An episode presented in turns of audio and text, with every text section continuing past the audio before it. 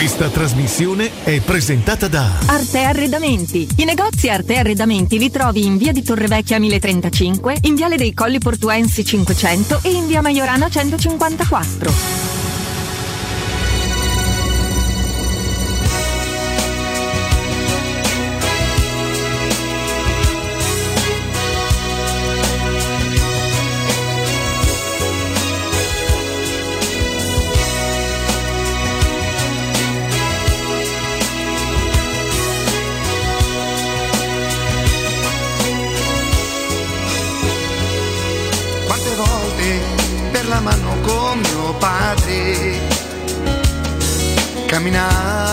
Lentamente per quel viale. Mi ricordo che stringevo una bandiera con l'orgoglio e l'emozione di chi spera. Nella mente tutto è nato proprio là dall'amore immenso per questa città. Miei occhi da bambino, incantati dalle gesta del divino. Roma, Roma, le, ma quanti siamo tutti insieme qui per te.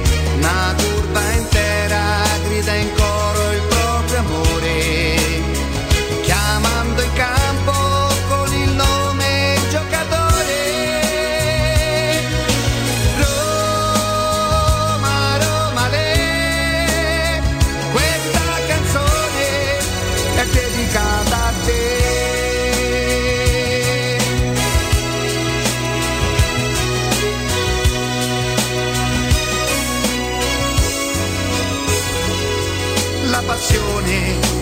assale si fa forte. All'ingresso della squadra, piano piano, e ogni volta torna ad essere bambino. Nel ricordo di mio padre per la mano. Roma, Roma, le, ma quanti siamo tutti insieme qui per te. Una curva intera grida in coro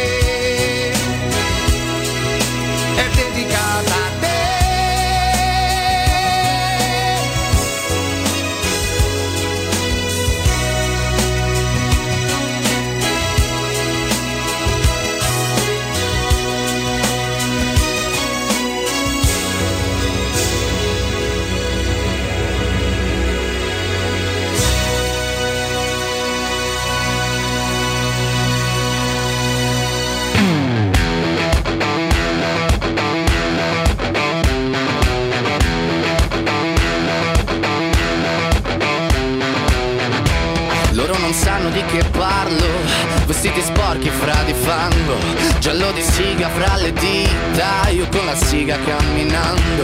Scusami ma ci credo tanto Che posso fare questo salto. E anche se la strada è in salita Per questo ora mi sto allenando E buonasera signore e signori Fuori gli attori. Vi conviene toccarvi i coglioni Vi conviene stare zitti e buoni Qui la gente è strana tipo spacciatori. Troppe notti stavo chiuso fuori Mo li prendo a calci sti portoni. Sguardo in alto tipo scalatori Quindi scusa mamma se sto sempre fuori Ma sono fuori di testa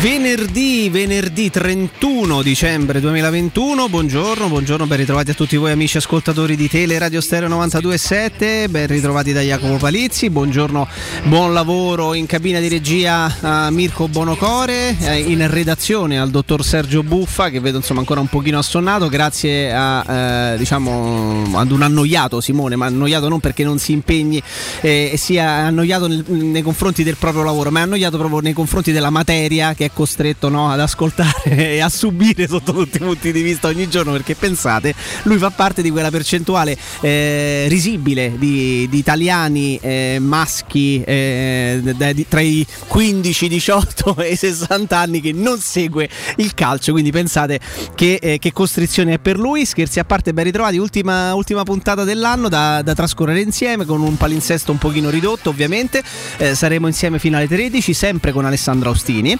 quindi con lui faremo anche un pochino il consuntivo di fine anno dalle 12 alle 13 anche con voi giocheremo un pochino con un po' di interazione il migliore, il peggiore, la migliore partita ci, di, ci divideremo e ci divertiremo ma lo faremo almeno in questa prima parte di trasmissione anche con Augusto Ciardi Ghost Jacopus, buongiorno, buongiorno a tutti. Ah, buongiorno caro mio, come va? Bene, bene, bene, tutto bene. Ah, la sento in una forma araldica. Araldica, eh? sì, sì, sì, Veramente, veramente araldica. Gli argomenti, come, come sempre, sono tantissimi. Uno, uno, immagina, no, Augusto, che magari ecco, dici, dici puntata. Ecco, appena dici Augusto, vai, ecco. Forse proprio quella Senti. da cui vieni Ormai è così, capito? È una sigla di introduzione proprio per, per te con Colibri di, di, Cesare Cremonini. Uno può immaginare, dice 31 dicembre, no? Un momento tranquillo, soft, mandiamo, magari facciamo anche ascoltare un po' di musica, eh, si cavoleggia un pochino, si scherza, sì, per carità, però non mancano, non mancano le, eh, le, notizie perché c'è la strettissima attualità eh, con quello che continua a, a portarci in dote il nuovo decreto, il DPCM, i nuovi provvedimenti che in parte verranno, diventeranno operativi dal 10, dal 10 di gennaio, in parte invece saranno operativi da prima e tra questi l'abbiamo ascoltato nel GR di Nino Santarelli che chiaramente ribadirà questa cosa anche nel corso delle prossime edizioni dello stesso. Per quello che riguarda gli stadi con capienza ridotta dal 75 al 50% si sarà operativi da prima del 10 di gennaio, quindi Roma-Juventus in programma eh, domenica 9 gennaio alle 18.30 eh, avrà un problema sostanzialmente con 10-12 mila persone che saranno costrette a star fuori perché 50% della, cape- della capienza siamo intorno ai 31-32 mila posti e-, e sono stati venduti circa 42.500 biglietti, quindi ecco mm, ci sarà sicuramente difficoltà da questo punto di vista ed è un argomento perché poi si torna eh, a-, a vedere delle misure restrittive anche negli stadi, proprio in uno spazio temporale in cui eh, abbastanza eh, sottile, abbastanza breve durante il quale ci siamo trovati a commentare la possibilità, la proposta di tornare al 100%, salvo poi dopo qualche settimana invece essere costretti a valutare e a mettere addirittura in pratica il ritorno al 50%, quindi alla metà della capienza. Questo ci dia la sensazione di, la, di quanto la situazione sia complicata.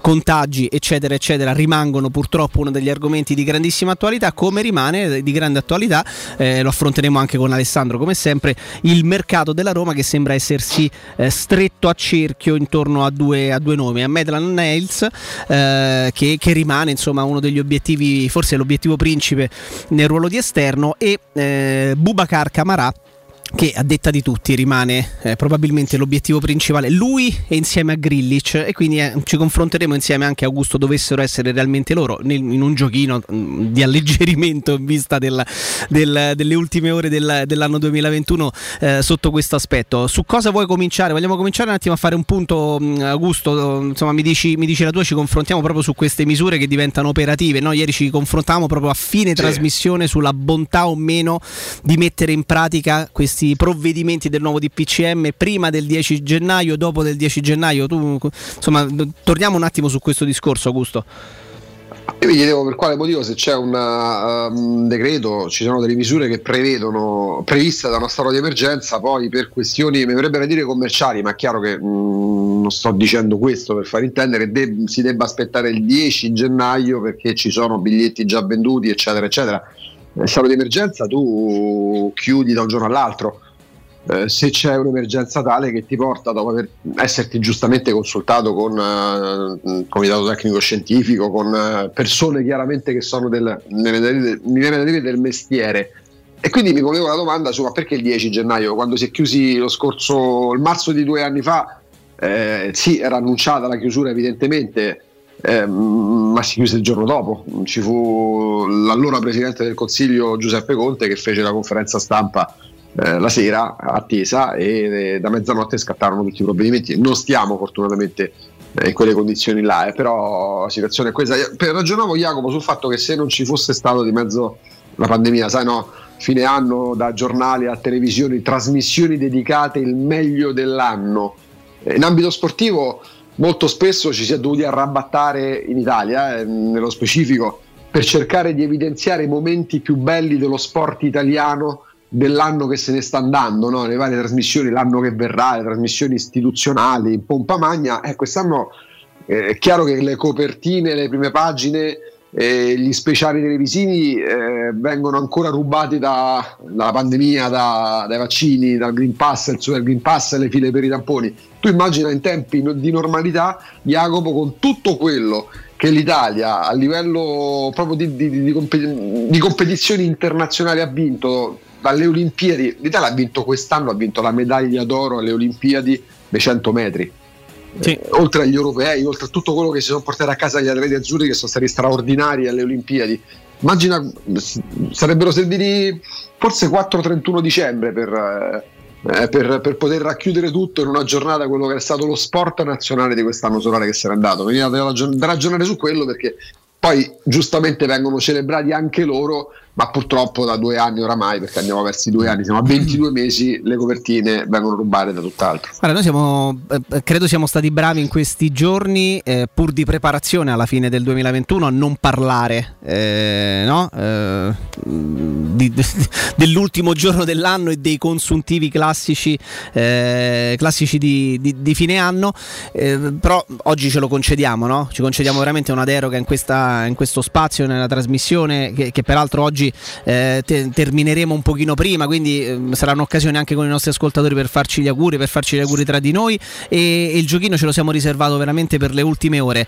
Eh, però la considerazione e la sensazione che mi rimane di questo, di questo anno che sta terminando è che se è stato enormemente difficile da un punto di vista sociale, anche se ci si è rialzati da un punto di vista sociale, già che il fatto che si sia tornati a fare tante cose eh, con un briciolo di normalità, eh, la, mh, mm, se vogliamo anche no, un sentore, il fatto di poter riaprire gli impianti sportivi, non solo gli stadi, perché poi quando si parla di sport noi abbiamo la presunzione di pensare che tutto ruoti intorno al calcio e, e avendo anche la fortuna di poter lavorare eh, con il calcio eh, siamo, no, siamo focalizzati e proiettati verso questo sport, però si sono riaperti, si è riaperto lo sport il pubblico eh, nei confronti dello sport a tutti i livelli nei palazzetti al chiuso, per il basket, per il volley, eh, per tutti gli sport che prevedono del pubblico pure al chiuso. E quindi questo è stato un segnale molto importante, però socialmente eh, accompagnati sempre e anche da un punto di vista se vogliamo proprio di eh, psicologico, accompagnati sempre da un pensiero negativo che è quello del, de, del virus, del covid, della pandemia che, che, purtroppo ha camminato su un binario diverso rispetto alla nostra vita tante volte per fortuna, perché molti di noi non, ancora, eh, ancora non hanno incrociato e speriamo speriamo che non lo incrocino mai, no? il, lo stesso binario con, con, questa malattia, però ha camminato sempre nelle nostre vite, questo, anche ancora in questo 2021, su un binario parallelo alla nostra quotidianità e lo sport è servito per tante ragioni tu facevi riferimento a quello che è successo alle Olimpiadi eh, quello che è successo eh, in alcune discipline, quello che è successo nel calcio. Lo sport è come se avesse, lo sport italiano soprattutto è come se avesse vissuto non un, una fase di rivendicazione, ma semplicemente una rivalsa. È come se attraverso lo sport eh, il popolo italiano, gli italiani, gli appassionati anche di sport e gli sportivi italiani abbiano voluto dare un segnale di enorme rivalsa nei confronti di, di, di un qualcosa di tanto difficile, no Augusto, che, che purtroppo siamo stati costretti a vivere e con cui siamo stati costretti a convivere vivere ormai da, da un sacco di tempo. Sta tutto lì. Tutto valido stavolta, è una buona partenza, cattiva invece per Subintian. Marcel Jacobs parte, Marcel Jacobs va, Marcel Jacobs va, Marcello! Marcello! 9,79! Eh, insomma, ecco, questo qua, tanto grazie a Mirko Bologori, intanto questo è, è uno dei, dei, dei motivi no, di orgoglio per, per, gli appassionati dello sport italiano Eh, però insomma è, stato veramente no? un anno, un anno di, di, di, rivalsa, un anno di riscatto e lo sport ha aiutato tanto da questo punto di vista, Augusto. Ma è stata un'estate unica perché poi noi chiaramente siamo legati al calcio, quindi gli europei. Io non, non credo, io credo che, che il presidente federale Gravina abbia rilasciato negli ultimi sei mesi più interviste in sei mesi, ovviamente per essere celebrato, perché poi magari i problemi della Federcalcio, problemi del calcio italiano vengono un po' sottaciuti quando c'è lui eh, davanti ai microfoni. Cioè, la celebrazione è anche giusta, per carità. Poi, però, oggi, per esempio, vorremmo sapere che fine fa la Salernitana. Tanto per dirne una, il calcio italiano ha parecchi problemi. Direi ci sono delle inchieste, delle indagini in corso eh, da parte delle procure con la finanza che negli ultimi, negli ultimi 15 giorni ehm, è entrata nelle serie dell'Inter, della Juventus, ehm, però si continua a celebrare giustamente l'Italia del calcio perché agli europei, partendo da outsider, ha fatto un'impresa la vera grande impresa è quella che ci ha fatto ascoltare adesso Mirko. Io credo ci fosse un italiano su 60 milioni che potesse pensare che un italiano avrebbe mai vinto una medaglia d'oro nei 100 metri alle Olimpiadi e questo l'ha fatto Jacobs. Per me è veramente in ambito sportivo, io, senza nulla togliere a tutti gli altri atleti, perché poi l'Italia ha compiuto, adesso non ricordo neanche quante medaglie d'oro, il medagliere che posizione è finita, ha vinto tantissimo, ogni giorno ci svegliavamo, c'era una medaglia in più, due medaglie in più, tre medaglie in più, quasi sempre l'oro io credo che, ma forse pure del decennio, quello che ha fatto Jacobs alle Olimpiadi non, non, sia, non sia, neanche riproducibile, non sia neanche ripetibile. Sì, peraltro il 6 agosto, con una delle tante medaglie che eh, affisse al medagliere dell'Italia, eh, è stato superato anche il numero eh, 40, con 40 medaglie eh, totali, eh, di cui si è potuto freggiare lo sport italiano con, eh, con, le varie discipline presenti alle Olimpiadi, è superato il, il record di medaglie che finora si erano vinte in una edizione, in una singola ovviamente edizione delle, delle varie Olimpiadi già disputatesi, quindi record su record. Se sei d'accordo Augusto, ti, se io ti elenco quello che è successo eh, allo sport italiano, eh, ma non solo, eh, a livello artistico, dai, mettiamola così, tra cinema, eh, musica, eh, sport appunto, a, a, ad atleti, artisti eh, italiani, è uh-huh. incredibile questo 2021. I Maneskin hanno vinto l'Eurovision nel, nel 2021, il film di animazione Disney Pixar eh, Luca, eh, candidato premio Oscar insieme a Enrico Casa, Casarosa, diventa un, uh, di tendenza un successo internazionale incredibile. La nazionale azzurra di calcio ha vinto gli europei, eh, Berrettini in finale a Wimbledon. La nazionale di basket eh, italiana si è qualificata alle Olimpiadi, eh, la nazionale di softball vince gli europei del 2021, Laura Pausini, quindi qua vedi deroghiamo dallo sport e dalla cinematografia, però vince uno dei tanti Golden Globe, eh, medaglia, il, me- il, medagliere dell'Italia, lo dicevamo proprio alle Olimpiadi, ricchissimo come non mai, Marcel Jacobs dà una gioia pazzesca, eh, con, stabilendo record su record, la nazionale femminile di pallavolo vince gli europei e la nazionale maschile di pallavolo vince gli europei. Cioè, questo è il 2021, oh, è l'anno 2021 eh, degli italiani, degli artisti italiani, chi in ambito sportivo, chi in ambito cinematografico, chi in ambito eh, musicale. Ecco, direi, insomma, per iniziare a fare un pochino piano piano, prendendola molto da lontano, no? il classico consuntivo, riepilogo di questi 12 mesi che stanno, si stanno consumando e si stanno esaurendo, direi che, che è, più, è stato un anno più che soddisfacente sotto questo punto di vista e io lo vivo da e l'ho vissuto da mm, osservatore, da appassionato, da ascoltatore e da telespettatore a seconda del varie, dell'ambito di, di riferimento, eh, co- veramente come un senso di, di, enorme rivalsa e di enorme riscatto nei confronti di, di quello, che stava, sta, quello che, che stava, succedendo. Con lo sport Augusto che è stato fermo per tanto tempo quindi è come se gli atleti in questione avessero avuto nella difficoltà tanto tempo per uh, continuare a prepararsi, ad allenarsi, per poter uh, no, uh, eh, quasi, quasi, eh, andare in campo qualora poi no, fosse stato possibile e ne avessero avuto la, la possibilità eh, dando un qualcosa in più. Era, è stato talmente anomalo quello che abbiamo vissuto che forse tutti sono stati mossi interiormente eh, dal dare, dal far vedere di essere in grado di, di riscattarsi. E sotto questo aspetto tanti sportivi italiani sono stati più bravi. Tanti sportivi italiani sono stati più bravi perché credo che questo senso di riscatto e di, e di rivalsa abbia accomunato gli sportivi di tutte le nazioni e di, di tutte le discipline però in questo evidentemente noi è, è, è, un dato di fatto, non è fare nazionalismo, patriottismo, che sono i dati, sono i numeri, sono i successi, sono i trofei e i traguardi, direi che l'Italia e gli italiani sono stati decisamente eh, no? eh, degni di merito e degni di nota. Ho fatto qualcosa di irripetibile, di irripetibile, poi però purtroppo ci si ritrova al 31 di dicembre quando pensavamo, non dico di essere, essere usciti dalla pandemia, non dico di essersela messa alle spalle definitivamente, si torna a ragionare su argomenti che pensavamo di aver messo eh, di aver messo in soffitta, di dover tenere soltanto nel libro dei ricordi e di rivedere fra qualche anno attraverso dei film. Poi però se eh, rapportiamo il tutto a Roma, perché poi noi siamo anche beceri, quindi allora, po- scusa, posso solo fermarti un secondo perché sì. l'Italia ha anche vinto il campionato europeo di football americano. Pure. Che non era segnato in questa, in questa speciale classifica che avevamo trovato, evidentemente gli mancava un piccolo upgrade. Eh, ma abbiamo vinto anche il, l'europeo, il campionato di football americano. L'europeo quindi. di football americano. No, ammetto la mia ignoranza, ecco, neanche io, però ecco, mettiamo anche quest'altro, diciamo. Ovviamente non avrà avuto neanche lo spazio di un trafiletto. Purtroppo mi verrebbe da dire, però poi non, non, non può sorprendere perché immagino che abbia un seguito veramente di nicchia.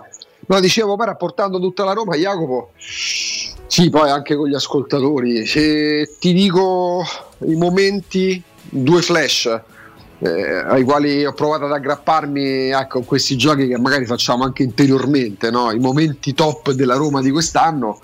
Allora, il 29 aprile, ehm, 29 aprile 2021, chiaramente al 33 minuto di Manchester United Roma quando, quando Geco segna il gol del 2-1 al Trafford. Eh, purtroppo la partita finirà 6-2, era la gara d'andata. Eh, io, io, io, ti giuro, ho creduto, Jacopo, al 33 minuto quando, eh, quando Geco, dopo il pareggio di Pellegrini, ribalta il, il punteggio al Trafford contro il Manchester in semifinale. Io mi convinco che la Roma avrebbe vinto l'Europa League. E, eh, credo che questo perché... pensiero abbia accomunato un po' tutti, eh? Sì, peccato mancassero due ore e mezza alla fine della, del doppio confronto, però la Roma giocava in scioltezza contro una squadra tutt'altro che perfetta. La Roma ha fatto un cammino unico e rimarrà comunque quel cammino perché poi le, le, le avare, soddisf- le pochissime soddisfazioni che la Roma ha dato in campo quest'anno sono legate a, a, a quel cammino lì in Europa League e alla vittoria a Bergamo. Però l'altro flash, perché tutto in pochi giorni, perché poi è stato illusorio, è durato 20 minuti, mezz'ora recupero intervallo compreso. Ecco, il 33 minuto di Manchester United di Roma, quando Geco segna il parziale 2-1 e poi passa qualche giorno, il 4 maggio alle 15.09, quando la Roma attraverso un tweet comunica l'ingaggio di Mourinho, perché poi possiamo dividerci, possiamo, eh, possiamo valutare positivamente, negativamente, tante volte abbiamo discusso in queste settimane, in questi mesi con te, con, con Riccardo, con Alessandro ragazzi, il 4 maggio scorso la Roma, credo almeno per due settimane, sia finita sotto i riflettori di tutto il mondo. Questo non ti porta a vincere, non ti dà automaticamente certezze di vittoria, però certo. è cambiata la percezione della Roma perché, perché il colpo, colpo dell'estate l'ha fatto la Roma. Poi ripeto, al di là di come finisca, sì, fermo, eh, pure... fermo, restando che poi mancano sei mesi alla fine della stagione, quindi al di là, Appunto, al di, là di ma... come finisca può finire in qualsiasi modo. Ecco. Esatto, mm. ma, ma, proprio fermate le rotative perché la Roma prende Giuseppe Mourinho, lo annuncia mh, mm, all'improvviso con somma sorpresa di tutti, più o meno, e... però annuncia Mourinho, l'ha annunciato la Roma. E... Certo. È, è stato l'altro evento diciamo di campo in un 2021 che per il resto, soprattutto per quanto riguarda il campionato, proprio anno solare 2021, chiudendo a, spero di dimenticare fretta, anche perché quello che di eccellente la Roma ha fatto a Bergamo una decina di giorni fa eh, parzialmente ce la, ce la mandarono di traverso con la partita ultima dell'anno contro, contro la Sampdoria. Con l'annuncio di Mourinho la Roma fa un, uh, un, colpo e mette a segno un'operazione che rappresenta un tratto di discontinuità con ciò che si era fatto fino a questo momento, eh, perché mm, mi piace sempre, sempre ricordare come... Eh, negli anni, negli ultimi 10-12 anni si sia provato da un punto di vista eh, tattico, ehm, tecnico pardon, a fare una marea di cose, ad acquistare calciatori anziani eh, che, eh, che potevano portare attraverso la loro esperienza qualcosa e penso a, ad Heinz, penso ad Ashley Cole, eh, penso a Sedu Keita, eh, penso a Maicon, ciascuno con eh, la propria resa poi sul campo e con la sua capacità di dare ancora qualcosa alla Roma. Si sono presi calciatori che in pochi conoscevano e che eh, hanno avuto bisogno della Roma per affermarsi e per diventare parzialmente quello che adesso sono.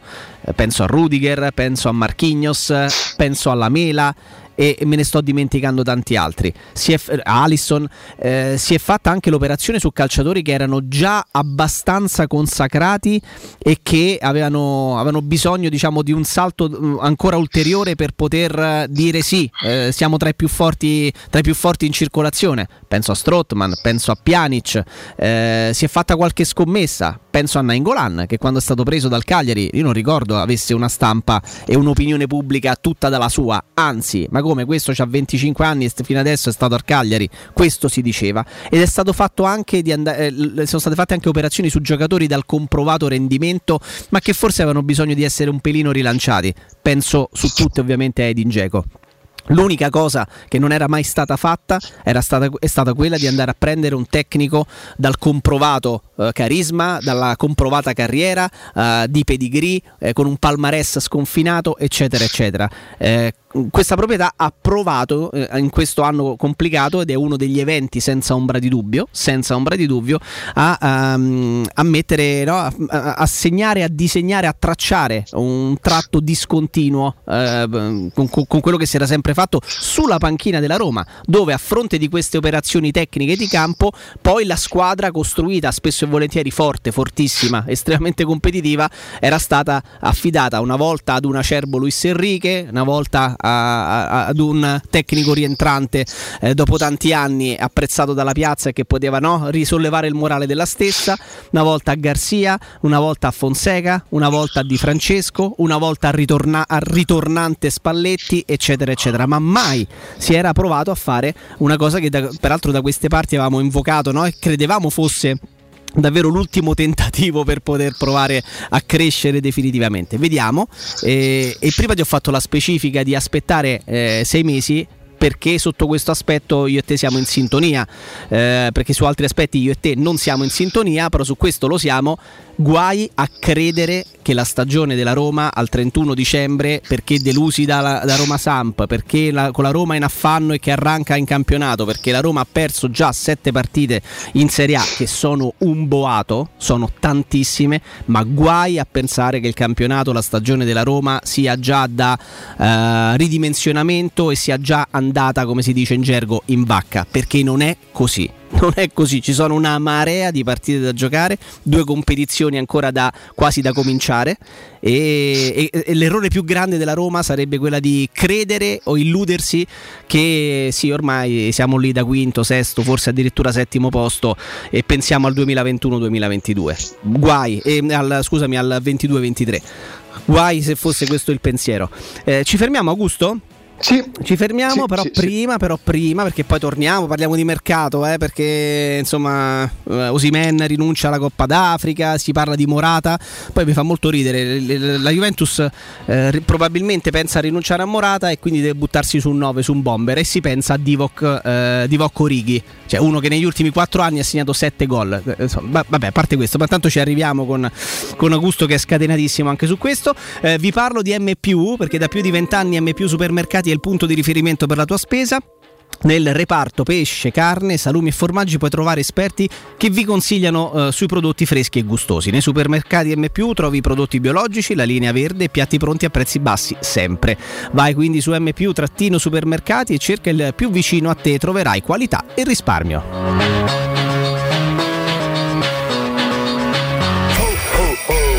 Pubblicità. In zona Ponte di Nona, la società edilizia del Golfo dispone di diversi negozi di varie metrature posizionati su strade ad alta percorrenza che collegano la via Prenestina e la via Collatina con la rete autostradale. I negozi offrono la possibilità di installare canne fumarie e vi sono ampi parcheggi nei pressi. Per qualsiasi informazione rivolgetevi al 345 713 5407 e visitate il sito www.kcalt.com. Edilizia del Golfo SRL è una una società del gruppo Edoardo Caltagirone. Le chiavi della tua nuova casa senza costi di intermediazione. Voyer ciuscio? Voyer biberò? Te porto da King da Rosticino? Roma Sud, via Tuscolana 1373. Roma Nord, via Cassia 1569. Ad Ardea, via Laurentina, angolo via Strampelli. Arrosticinoroma.it Arde King da Rosticino. Portasce il un romanzo. Non fallo, è criminale. Festeggia con noi il pranzo di Natale, Santo Stefano e il cenone di Capodanno. È la mia nuova acqua di casa. Approfitta anche tu della sensazionale offerta promozionale firmata Brispal. A soli 19 euro al mese avrai acqua pura e con tante bollicine direttamente a casa tua. Hai capito bene? A soli 19 euro al mese, incluso manutenzione e cambio filtri. Cambia acqua anche tu e passa ad un erogatore Brispal e avrai purezza, freschezza e il massimo del risparmio. Brispal, la tua nuova acqua di casa. Informazioni allo 06 61 45 088 o brispalitalia.it. Quando Roma brucia, Nerone placa le sue fiamme. Nerone, l'amaro di Roma. Un gran liquore che racchiude in sé millenni di storia, arte e civiltà. Asciutto al palato, dal gusto pieno, che regala intense sensazioni. A Roma nasce Nerone, un incendio di sapore. Vuoi un materasso di altissima qualità ai prezzi più bassi del mercato? Se lo vuoi in memory di ultima generazione o con molle indipendenti, comodo e rilassante o ancora ortopedico dal sostegno deciso, vieni direttamente in fabbrica da Artigiana Materassi, la vera qualità made in Roma, con oltre 50 modelli da provare. I nostri grandi showroom ti aspettano in via Casilina 431A con garage convenzionato a soli 10 metri e in viale Palmiro Togliatti 901 dove c'è una grande insegna gialla. Info allo 06 24 30 18 53 o su artigianamaterassi materassi.com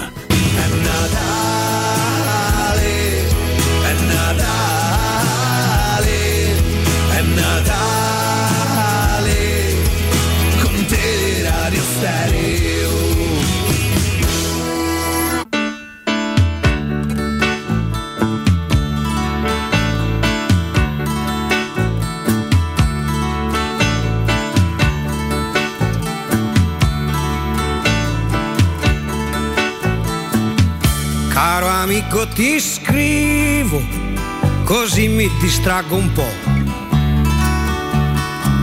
E siccome sei molto lontano, più forte ti scriverò.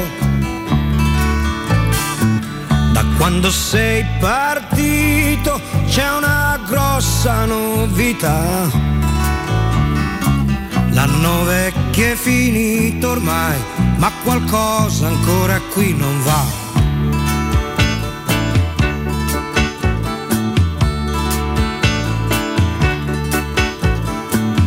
Si esce poco la sera, compreso quando è festa. E c'è chi ha messo dei sacchi di sabbia vicino alla finestra. E si sta senza parlare per intere settimane. E a quelli che hanno niente da dire del tempo ne rimane. Ma la televisione ha detto che il nuovo anno porterà una trasformazione, tutti quanti stiamo già aspettando. Sarà tre volte Natale e festa tutto il giorno. Ogni Cristo scenderà dalla croce, anche gli uccelli faranno ritorno. Beh, non potevamo, non potevamo, no, che non possiamo che accompagnare queste, queste ultime tre ore del, della nostra, del nostro spazio, eh, dello spazio che ci viene affidato per il 2021, specifichiamo Augusto, eh, anche, anche con queste scelte musicali. Arrivando al calcio, caro il mio August, carissimo il mio Sì. August, succedono cose e potrebbero succedere cose che magari uno credeva non, non possibili, perché si parla con una certa insistenza, per esempio, vedi, eh, prendendola sempre un pochino alla lontana, di eh, Alvaro Morata, lontano, lontano dalla Juventus. Accordo Morata-Barça, ma Allegri vuole subito un 9 e vira su Orighi. Cioè, io alzo le mani. Io alzo le mani perché se la Juventus, dopo aver fatto nell'ultima settimana di mercato via Cristiano Ronaldo, sostituiamolo con Moise Kin e eh, nella finestra di, di, gennaio via Alvaro Morata e lo sostituiamo con un bomber spietato come Divock Orighi, cioè io non capisco che cosa, cosa stia succedendo. Però questo sta, succe- sta, per accadere perché l'accordo c'è, ne parlano, ne parlano tantissimi. Eh, in casa Roma, oltre a un rinnovo contrattuale per i Bagnets eh, di, cui, di, cui, parla eh, questa, questa mattina, eh, il, il, tempo, scatta il rinnovo fino al 2026 e sembra che si sia stretto il cerchio, poi eh, approfitteremo anche con, con, Alessandro Ostini per confrontarci da questo, da questo, punto di vista intorno ai due nomi di, di centrocampo, Bubacar Camarà e eh, Florian Grillish. Ecco, ti chiedo per tuo gusto personale, per quanto li, hai, li conosci, per quanto te li sei spizzati, per quanto bla bla bla, eh, quale dei due giocatori potrebbe essere più funzionale alla causa della Roma? Sono entrambi registi ma con caratteristiche un pochino diverse. Se fossero poi perché convogliono tutti intorno a questi due nomi, eh, evidentemente qualcosa di, vero, qualcosa di vero deve esserci. Di Grillish se ne parla da tempo, eh, sta tornando in auge adesso. Prendo, prendo Camarà, Jacopo. Non solo perché mm, mi hai dato la spinta per convincermene definitivamente, però perché eh, sembra che possa avere quei margini di crescita legati però a un presente già notevole eh, che possano fare la differenza. Diciamo anche dal punto di vista anagrafico delle condizioni contrattuali attuali ehm, corrisponde no? poi l'identikit che si può tracciare quando avviciniamo la Roma eh, a un centrocampista. Eh, però poi eh, tante volte abbiamo detto che i giocatori servono anche nel presente. A me questo ragazzo sembra uno presente a se stesso e che già adesso può darti qualcosa perché eh, non bisogna commettere l'errore di credere che la Roma, proprio in quanto abbia parlato di progetto triennale sostenibile, debba diventare una nave scuola. La Roma, certo, eh, certo. la Roma in questi anni non è mai stata una rappresentativa giovanile. Anche quando c'era Sabatini che sapeva piazzare dei colpi straordinari pure tra i giovanissimi, vedi Marchignos, la Roma aveva sempre, come tutte le squadre ragazzi, sembra veramente che si, si, nel, nel ripercorrere il passato si, si, stravolge la realtà, si mistifica la realtà. Eh, a certi livelli le, le, under 23 non esistono. Quando c'era Zeman in panchina, la Roma non andava in campo con, con la primavera. Di Francesco non schierava giocatori eh, di 20 anni, eh, basti guardare pure la carta d'identità dei, dei difensori che affrontarono il Barcellona in, quella, in, quel quarto di finale di ritorno. Quindi non è che perché la Roma eh, ha i conti da sistemare, non è che perché la Roma eh, non può permettersi determinate cifre, deve prendere un tecnico che valorizzi i giovani. Mm, il giovane deve essere forte. E la Roma purtroppo anche a livello giovanile negli ultimi anni ha avuto giocatori non forti. E questo lo dice anche la storia recente. Se il giocatore più forte fino a tre anni fa, due anni fa, sembrava essere Alessio Riccardi, evidentemente c'è stato un problema magari di ricambio generazionale, visto che poi quest'anno Murigno sembra proprio il più lontano dal poter lanciare i giovani e ai giovani si è affidato perché mh, mm, cioè, mh, mm, ci siamo riempiti la bocca mh, mm, per decenni perché Mazzone fu l'allenatore che lanciò Totti e te credo, Francesco Totti l'avrebbe lanciato anche Robotti, l'avrebbe lanciato pure Attilio Perotti, l'avrebbe lanciato pure Rambone e Scianni Manico perché era Totti, poi è stato bravissimo Mazzone in quella prima fase della carriera del capitano della Roma a lanciarlo. Ehm, Dovremmo rispondere che, che Mourinho ha lanciato Felix in emergenza, certo in emergenza perché se fossero stati tutti bene, se la Roma avesse girato bene, Felix probabilmente starebbe ancora litigandosi la maglia in primavera. Eh, però poi i giovani li lanci anche in emergenza, devono essere bravi loro a farsi trovare pronti e a dare continuità. Quindi tornando al discorso, eh, tornando alla domanda che mi hai fatto, per quanto sia molto giovane, Camarà mi sembra un calciatore già pronto. E tra i nomi che circolano adesso è quello che mi convince di più, anche perché è quel tipo di calciatore che serve alla Roma. Mm, nel giochino che facevamo qualche giorno fa anche con, con, Alessandro, io lo misi subito alle spalle, tra i vari nomi dei centrocampisti usciti in queste ore, lo misi subito alle spalle di, eh, di Zaccaria pur avendo delle caratteristiche completamente diverse. Eh, però è così, forse, forse prendere lui. Per esempio, Alessandro stravede per Grealish, quindi sono curioso poi di capire anche per caratteristiche, però attenzione, non per, eh, non per eh, gusti personali, perché ehm, sono due play. Um, Grealish ha giocato in, in nazionale eh, con l'Austria anche in tre quarti, eh, non a caso spesso indossa la maglia numero 10, eh, però è un giocatore che ha capacità di regia anche sul medio-lungo raggio, definiamolo in questo modo, cioè uno che, a cui piace anche fare la sventagliata, il cambio di gioco, ha il, il calcio eh, di, Perché di dovrebbero 30-40 dartelo a metri. gennaio? Perché dovrebbero darti Ma semplicemente gennaio? perché è scadenza 2022, cioè la- sono tutti i profili, sono tutti profili eh, quelli che sta seguendo la Roma sembrano essere accomunati da, eh, da una stessa caratteristica. Hector Herrera, eh, che ancora viene avvicinato alla Roma, eh, che sta f- trovando delle difficoltà insomma, no? a, a giocare Tanto con da ieri positivo al Covid pure lui. Tra le altre cose, bravissimo. Eh, scadenza 2022, Zaccaria, scadenza 2022, Camarà, scadenza 22, Florian Grillish, scadenza 2022. Allora, allora Jacopo, proprio considerando le società di riferimento, ti chiedo, eh, tu certe dinamiche le conosci bene, ehm, chi è più avvicinabile tra questi? Là- ipotizziamo che la Roma abbia un'intesa di massima con tutti questi calciatori scadenza 2022 che hai nominato. Ehm, con chi è più difficile trattare? Oppure al contrario, qual è la, la soluzione più praticabile considerando chi fino, a- fino al 30 giugno detiene i cartellini di questi calciatori? Eh, questa, questa è una bellissima domanda. È una bellissima domanda. Ti dico: i club tedeschi sono sempre degli ossi duri perché il calcio tedesco è, è veramente molto ricco. E anche se giochi nell'Offenheim come Grillish, e l'Offenheim eh, magari ha il suo bilancio sanissimo e non ha nessuna ragione per cui te lo dovrebbe regalare, preferisce tenerselo fino a fine contratto e magari sperare negli ultimi, negli ultimi mesi del- de- de- della stagione in corso, del campionato in corso, magari di strappare anche un rinnovo.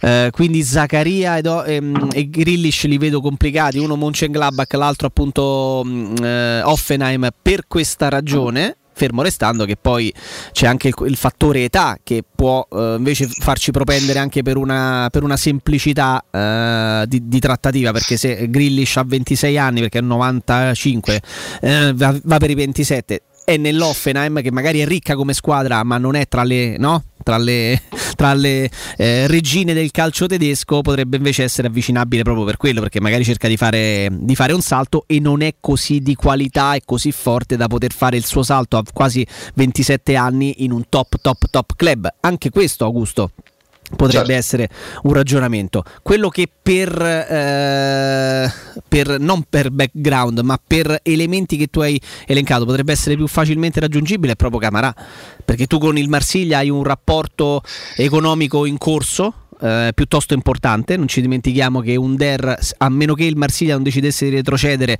è praticamente un calciatore a titolo definitivo del, del club francese e così come tra, tra una presenza, alla prossima presenza ufficiale di Paolo Lopez, il portiere spagnolo a defini- passerà a titolo definitivo a fronte anche di mm, insomma, un bel pacchettino di soldi e passerà definitivamente all'Olympique Marsiglia. Quindi si è creata lì una sinergia. Mm, il giocatore è molto giovane e quindi tu pensi al paradosso, vedi come poi siamo costretti a ragionare, potrebbe anche pensare eh, che la Roma potrebbe essere un passaggio di, di livello, però un pochino intermedio per capire se poi la sua carriera potrebbe vederlo in futuro addirittura nei top, top, top club futuri. No? Vedi, ci sono diverse indicazioni, uno stipendio non altissimo. Il giocatore che non va a fare forse il contratto della, della- della vita, il contratto della carriera, eh, i buonissimi rapporti con il Marsiglia e proprio il fatto che sia giovane lo- gli potrebbe far pensare che un contratto non ultramilionario e una società che non sia il top top top in Europa, eh, Paris Saint Germain, City, Real Madrid eccetera, invece potrebbe essere la Roma la vetrina, fare molto bene nella Roma, magari vincere nella Roma potrebbe essere poi una vetrina per, per andare altrove. Questo mi, può far, mi fa pensare che forse Camarà eh, sia, sia il giocatore più, più avvicinabile. No? Anche perché, anche perché eh, se vai in scadenza e hai 21 anni ci sono due ipotesi. O hai proprio rotto con la tua società di riferimento, perché evidentemente sei talentuoso e quindi hai già fatto delle richieste che non possono soddisfare, o magari alle spalle hai chi ti ha fatto capire guarda non rinnovare perché poi vieni da noi. A, genna- a luglio sicuramente se riusciamo anche a gennaio oppure sei una pippa clamorosa spaziale mondiale perché a 21 anni se perdi un calciatore perché per tua volontà te, te società vuol dire che su quel calciatore non punti e non mi sembra sia questo il caso perché stiamo parlando di un giocatore che ha giocato molto che è una- un pedina importante del Marsiglia. È titolare, discorso diverso, esatto, il discorso diverso per un 26enne è perché a quel punto si fanno de- delle valutazioni diverse perché a me Grillish convince, piace, eh, c'è qualcosa in lui che non mi fa dire porca misera quanto lo vorrei, ecco. Sei- E forse lo leggo anche a questo discorso contrattuale, 26 anni ma è scadenza, ma non perché debba esserci la fila per un calciatore in scadenza e quindi se non ci vanno, eh, che ne so, dal Valencia al, eh, all'Everton passando per il, eh, il Lipsia vuol dire che questo calciatore non vale niente.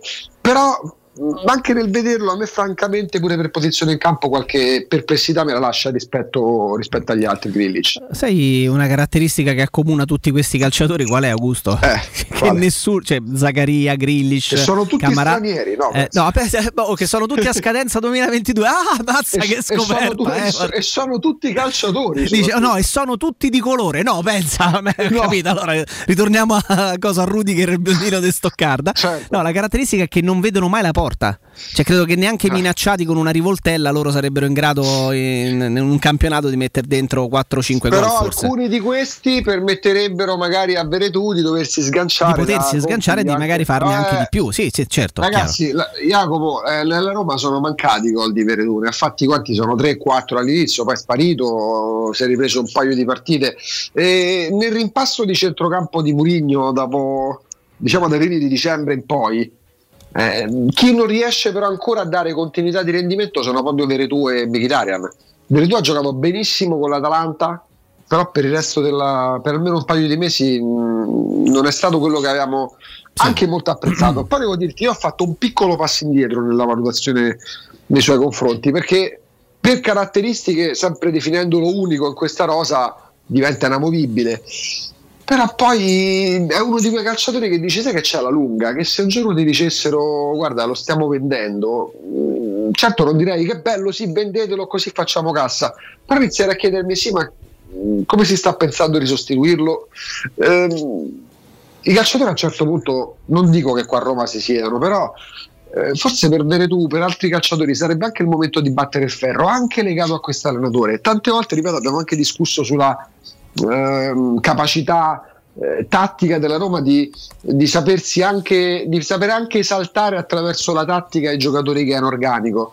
Però mi chiedo anche quanto i calciatori in certe fasi della loro carriera si rendano conto del momento che possono vivere. Indiscutibilmente questo per Veretù, che da poco ha riconquistato la nazionale, che non mi sembra che prima di arrivare a Roma abbia vinto e giocato in chissà quali squadroni e quanti trofei possa vantare. Non dico che non si stia impegnando, eh, però forse dovrebbero no, alimentare un po' quella fiammella sacra che, oh, dici cavolo, c'è Murigno, dici ma è possibile sempre di Murigno devi finire a parlare? È perché la Roma raramente ha avuto determinati allenatori, poi magari sarà un flop, ne parleremo. Poi, poi sei, pure, detto sei pure il figlio, quindi ci mancherebbe. Cioè, nel senso. eh, appunto, ma poi, appunto, ma poi l'hai detto tu, mancano sei mesi di stagione, già- non è questo il momento dei bilanci, questo è il momento in cui magari ci si può iniziare a interrogare su quello che potrà essere già a gennaio, però, perché la prossima stagione, francamente, a me, in questo momento a me interessa zero la prossima stagione. Il calcio non è una casa o uno stadio che devi progettare e programmare da qua ai prossimi cinque anni. Certo, devi porre le basi, ma il calcio lo dicono i più grandi uomini di campo e anche poi di conseguenza di scrivania, ma prima ancora di campo, perché poi sono gli allenatori che vanno in campo, non ci vanno gli amministratori delegati, i direttori generali o i commercialisti, ci vanno gli allenatori, gli allenatori ragionano su base biennale, poi magari i contratti li firmano anche per 3, per 4, per 5 anni, ma chi è che può dirti cosa ne sarà della del progetto tecnico della Roma fra tre anni, anche se Mourinho domani mattina rinnovasse il contratto? Ehm, eh, I tempi vanno anche accorciati laddove intravedi la possibilità di poterlo fare. C'è il mercato a gennaio, il mercato di gennaio serve per la stagione 2021-2022 che non è in soffitta, che non è naftalina perché la Roma è negli ottavi di Conference League, deve ancora fare l'esordio e lo farà a metà mese in Coppa Italia ed è a 6 punti dal quarto posto. Io francamente mi rifiuto di pensare che la stagione della Roma sia già da commento da titoli di coda, No, mi no, rifiuto non- totalmente. non è- non è assolutamente altrimenti tra, altrimenti tra un mese ci, ci buttiamo di sotto perché non, non ci sarebbe neanche più nulla di cui parlare. La Roma a marzo torna a giocare la Conference League. A marzo, E che da- e che fai da qua a marzo? Che facciamo? Ma non perché noi dobbiamo riempire quattro ore, noi non facciamo riempitivi. Beh, Lo faranno gli altri in altre- su altre frequenze, non noi sicuramente. Però dico, se, se tu non stimoli i calciatori, quindi anche i Veretù, i Mkhitaryan, sì, potrà aver commesso pure degli errori Murigno, magari nel trovare o nello sbagliare la collocazione tattica di Mkhitaryan. ma posso permettermi da, da Mkhitaryan molto di più di quello poco più che zero che ha fatto vedere fino a questo momento. Ma senza dubbio, senza dubbio. Infatti, poi sono curioso di farti, di farti una domanda. Abbiamo ancora po- pochi minuti ancora insieme a disposizione, caro Sì. il mio August. Eh, ultima ora, lo dicevamo anche proprio in apertura di trasmissione, però la batte anche, anche il crawl, il sottopancia di Sky.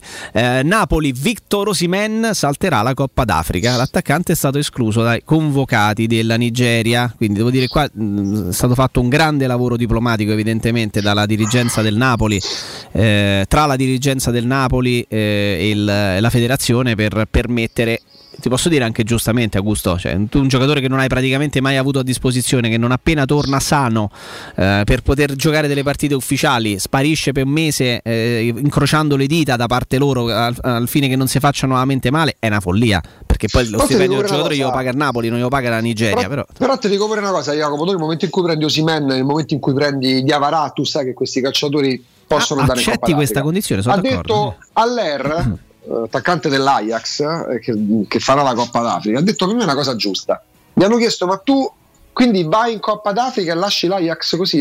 Sai come ha risposto all'Er? Sì. Ha detto, ma mi spiegate, mi, mi chiede- mi dite se voi a un calciatore europeo chiedereste, ma tu vai in nazionale e lasci il club se gli europei si giocassero in mezzo alla stagione? E ha ragione, perché, ma perché? Ma il Napoli non lo sapeva che Osimhen avrebbe fatto la Coppa d'Africa. Ma la Roma non lo sa che i giocatori africani possono andare a fare la Coppa d'Africa. Ma il Milan non lo sa che, che sia nazionale africano. La Roma ne hanno via persi dicendo. addirittura, persi addirittura Eh, Sedu Keita un anno. Sai che c'è? Forse un tutti dovremmo fare, non dico un salto di qualità, però dovremmo smettere di accompagnare il piagnisteo dei presidenti delle società, dei dirigenti delle società di calcio, perché sono loro che hanno ridotto il calcio a mm, una specie di, di gioco de- della corrida di Corrado di, di dilettanti allo sbaraglio, in cui chiedono soltanto, ancora adesso con l'appoggio dei soliti giornalisti, continuano a chiedere attenzione, valutate bene la capienza degli stati, ancora non avete capito che, che cosa sta vivendo il mondo negli ultimi due anni, affacciatevi in finestra, andare fuori a una farmacia, forse vi renderete conto che al di là dei, dei- dei- dei- dei vostri giochi che fate nelle redazioni c'è pure altro, probabilmente c'è, ci sono problemi anche più gravi legati a, a- a quelli del mondo del calcio. La Coppa d'Africa, sì, è vero, io sono primo a fare questi discorsi. Ma tu, ma perché? Ma, ma non lo sai che Osimena è africano? Che pensavi che fosse dell'Oceania? Che pensavi che fosse del Bressanone? Cioè, non lo sapevi che sarebbe andato? Io, piuttosto fossi nel Napoli, mi interrogherei se puntare chissà per quanti anni su questo calciatore. Quello, dello- Sfortunatissimo. quello dell'Oceania è Vierkwood, se non sbaglio. Sì, cioè, chiaramente il insieme e Perrotta sono i due rappresentanti dell'Oceania più forti della storia del calcio oceanico. Quanto, quanto No, sono, dicevo- quanto sono stupido. Mm, QB quanto basta Esatto. no per chiudere e dire che eh, per me ha ragione All'era è stato illuminante ma, andate ma voi chiedete mai ai calciatori europei eh, se è opportuno andare in nazionale per giocare magari una manifestazione qualora si giocasse che i campionati in corso ai campionati nazionali in corso. Ho detto no perché lo chiedete ai giocatori africani? Ha fatto quasi intendere perché siete razzisti calcisticamente parlando. Ah, perché no, tu a Giorgio, d'accordo. se gli europei di calcio si giocassero a gennaio con i campionati nazionali in corso e quindi gli italiani dovrebbero lasciare le squadre di club per andare agli europei, ovviamente trasmessi da vedere, tu trovami uno che va da Giorgio Chiellini e gli dice Giorgio ma, ma ti paga la Juventus, tu vai a giocare agli europei, trovamene uno tra questi fenomeni, no? questi ehm, bravissimi no? a, a- a fare domande ad Aller perché va a giocare in Coppa d'Africa. Io fossi nel Napoli per chiudere mi interrogherei su eh, sì, se ho fatto l'investimento giusto mm, su Simen. Sfortunatissimo, ma fino a questo momento in 16 mesi di Napoli sono stati più problemi che vantaggi. Sì, sì. No, tra le altre cose stavo ricontrollando Aller, eh, mi ricordavo bene che lui è francese, ma è stato naturalizzato eh, Esatto. proprio recentemente, eh, nell'ultimo, nell'ultimo Sì, anno sì. è stato naturalizzato Costa d'Avorio per le origini che aveva e quindi prende parte alle partite della Costa d'Avorio. Giocatore peraltro interessantissimo. Sì, domande Interessantissimo. sulla Coppa d'Africa sono una mancanza di rispetto. Certo che parteciperò. Eh, questa domanda verrebbe mai posta a un giocatore europeo prima dell'europeo? Certo che per- parteciperò alla Coppa d'Africa. Eh, una ma- mancanza di rispetto per l'Africa. C'ha ragione. Mi sembra, mi sembra Non una, ri- comprate- una risposta non che non volete- un'eccezione. Non volete mandare i calciatori alla Coppa d'Africa? Non comprate calciatori africani, ma che volete? Ma se te compri il giubbotto di pelle e te, metti te lo metti d'estate, ma sarà un problema tuo se dici ma guarda fa caldo con questo giubbotto di pelle, lo stai a mettere d'estate. Eh, August, prima di salutarti, solamente per spendere due parole, eh, ieri sera si è giocata una partita, l'ennesima in Premier League, una delle poche forse non rinviate perché il Manchester United ha vinto 3-1 eh, contro il Barnley. Pensa ha segnato Cristiano Ronaldo, forse ha segnato uno dei gol più brutti della sua storia, della sua carriera, nel senso che sulla respinta portiere para, la palla finisce sul palo e lui si ritrova davanti alla porta completamente vuota e appoggia, e appoggia dentro, fa gol e assist, così, mm, insomma credo ne abbia fatti 14 o 15 totali stagionali già, eh, davanti a Sir Alex Ferguson, anche mm, abbastanza commosso, uno striscione, una coreografia per lui, ieri mm, compiva 80 anni, uno dei... eh, no, compiva, eh, compie, ha compiuto perché vivo e vegeto ed era proprio in tribuna ad Old Trafford, eh, 80 anni, uno dei tecnici più, mm, eh, più importanti della storia del calcio, più importanti della storia del calcio mondiale. Adesso non ricordo a memoria quanti titoli abbia vinto, ma ne ha vinti veramente una marea tra mondiali per club, Champions, eh, campionati, coppe varie, insomma uno dei tecnici più importanti della storia del, eh, del calcio, non della storia recente, della storia del calcio, perché si parlerà di Sir Alex Ferguson anche tra 150 anni quando il calcio sarà cambiato, magari si giocherà in, in 14 per squadra e quando ci saranno non ci sarà più l'arbitro, ma ci sarà un drone che controllerà quello che succede sul terreno di gioco. Però lui ha segnato veramente eh, una fetta di storia importantissima del calcio mondiale. Uno dei più, forse anzi, non forse, forse mm, sicuramente il più longevo su una panchina, perché è stato sulla panchina dello United da, eh, sostanzialmente dall'86 fino al 2013, quindi fatevi un calcolo di quanti anni ha passato lì e mi faceva piacere semplicemente ricordare questa cosa perché eh, è- parlando di grandi allenatori, noi tante volte noi abbiamo detto la Roma ha preso un allenatore, Murigno, che anche tra 100 anni sarà ricordato e annoverato come uno dei più importanti appartenenti al gota del calcio mondiale. Ecco, un gradino addirittura sopra c'è, c'è questo, c'è questo personaggio, c'è questo, questo signore che si chiama Sir Alex Ferguson, tutto qui. 2013, eh, 2013 l'ultima l'esperienza sulla macchina dello United per Finisce nel Ferguson. 2013, sì. Mm. Quindi sono passati nove anni, giusto? Siamo Sì. nel 2022. Oggi compie praticamente. Sai 80 qual- anni, gli hanno fatto gli auguri ieri, questa Eh, sai, sai, qual è, sai qual è stato l'unico allenatore ad aver vinto col Manchester successivamente ad Alex Ferguson negli ultimi nove anni? Prova a rispondere? Giuseppe Mourinho? Sì, perché no? Controlla bene perché mi sa che sbagli. Mm. No, perché poi mh, ricordi come è stato accompagnato pure all'inizio, no? Vince da- non, non vince da dieci anni. Cioè, basta l'almanacco da Panini per capire che Mourinho ha vinto quattro anni fa col Manchester. Poi ripeto, io non godo dei successi di Mourinho con lo United o di quelli con l'Inter, chi se ne frega. Noi speriamo Cioè, di godere dei successi degli allenatori Però- della Roma però- con però la Roma. magari- Eh, però magari uno che ha vinto e che è stato mh, considerato ed è giustamente considerato i più grandi di sempre, forse può aiutarti un po', di tan- un po' più di tanti altri bravi allenatori a, a indicarti la via. Quello che non, è speriamo, automatico giusto. che, non automatico che si vinca con Mourinho perché Guardiola non vince una Champions esattamente saranno 11 anni a giugno che Guardiola non vince una Champions League Cristiano Ronaldo con la Juventus non ha vinto la Champions League e nessuno ti dà garanzia di vittoria però magari i vincenti aiutano a, a renderti vincente pure la mentalità tutto qua Magari puoi provare ad avvicinarci, ad avvicinartici un pochino di più. Augusto, eh, è stato, è stato un piacere questo 2021 trascorso insieme. Eh? Sì, davvero intenso, dai. Eh, un- molto intenso, molto intenso. Diciamo. Intenso, piacevole, stimolante, ci divertiamo tanto la mattina e sono davvero molto molto contento. E, mm, quindi vabbè, tanto ci io sto lì lunedì, non è che siamo ai discorsi di Mattarella. No, no, Buon però a insomma. no, no, però semplicemente buon anno a tutti, ci vediamo, ci risentiamo lunedì mattina. Un abbraccio a te Jacopo, a Riccardo, ad Alessandro, oggi c'è regia Mirko, ma Matteo, se, vabbè, tutti, tutti, Tutti, gli- tutti, dall'editore, gli ascoltatori tutti.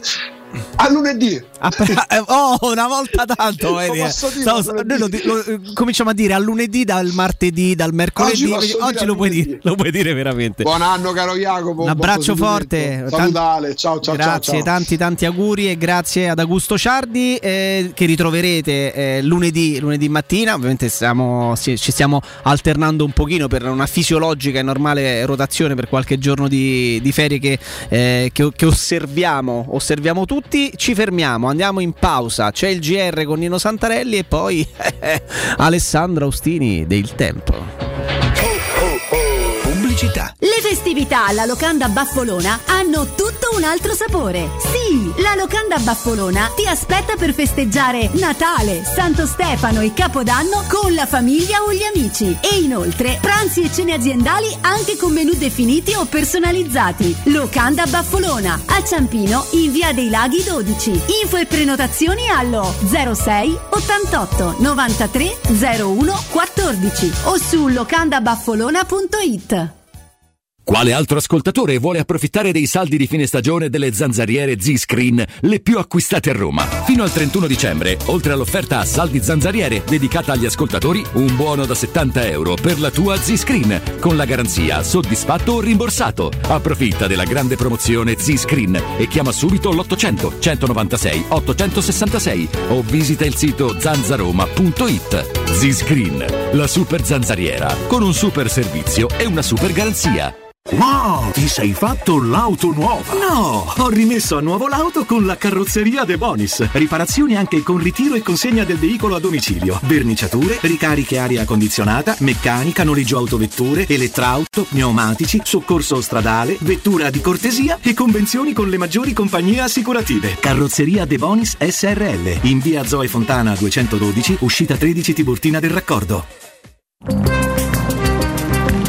Non perdere l'appuntamento con Sport e Salute su Teleradio Stereo. Tutti i martedì alle 15.50 e il sabato alle 9.40. La rubrica di informazione medico-scientifica a cura del professor Francesco Franceschi, specialista in ortopedia e traumatologia. Per informazioni 335 872 36 o francescofranceschi.it. Riparti con un prestito facile e veloce grazie a Professione Quinto Finance Solutions, la cessione del quinto riservata a tutti i dipendenti anche in presenza di disguidi finanziari. E per pensionati fino a 89 anni, tassi in convenzione INPS e senza documentazione medica. Puoi richiederlo anche da casa tramite SPID o firma digitale. Numero verde 800 031 551 o professionequinto.com. Fogli informativi su professionequinto.com. Avviso importante per progettisti, tecnici, imprese, artigiani e per tutti coloro che lavorano nel mondo dell'edilizia. Prefedil presenta i sistemi costruttivi a secco per realizzare pareti e divisori con caratteristiche di isolamento termoacustico e di resistenza al fuoco ed elementi costruttivi per muri e per realizzare strutture portanti antisismiche con isolamento in classe A. Numerose soluzioni tecniche e corsi di formazione. Prefedil, sala espositiva in via Prenestina 956, uscita 16 del Gra, direzione Roma Centro. Info su prefedil.it. Buone feste da Teleradio Stereo.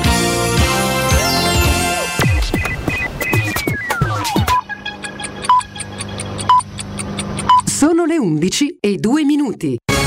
Teleradio Stereo 92.7, il giornale radio, l'informazione.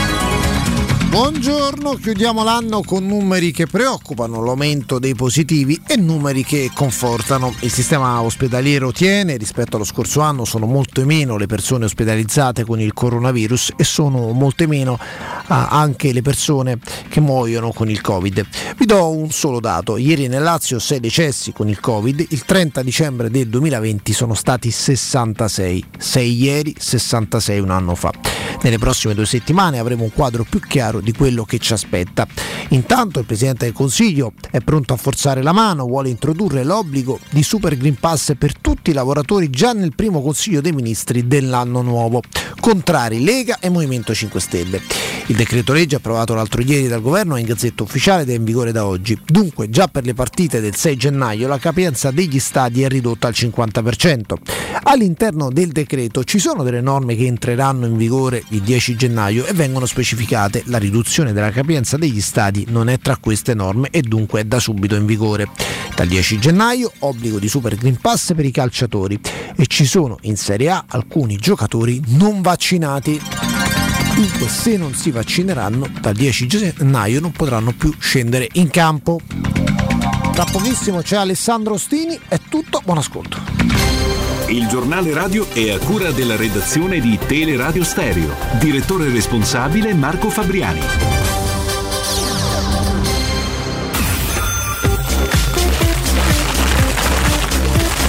Teleradio Stereo augura a tutti buone feste.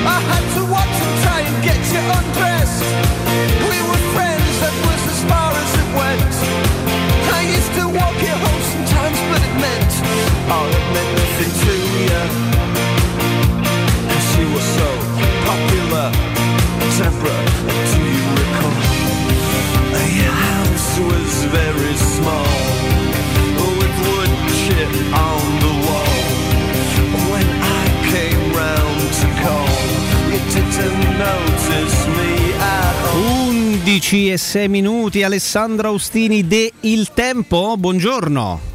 Caro Jacopo, buongiorno. Ciao Augusto, buongiorno a tutti. Eh, siamo io e te, Eccoci. siamo io e te, caro, caro Austini. Ah, ma Eh, mi beh. sembrava di averlo sentito Augusto. Sì, sì, sì, sì, è stato con noi la prima ora, eh, insomma, palinsesto ridotto, struttura di trasmissione Eh, io lo saluto modificata. pure Riccardo, Beh, ci mancherebbe ma fa pure io, per carità, ci mancherebbe. Ci mancherebbe.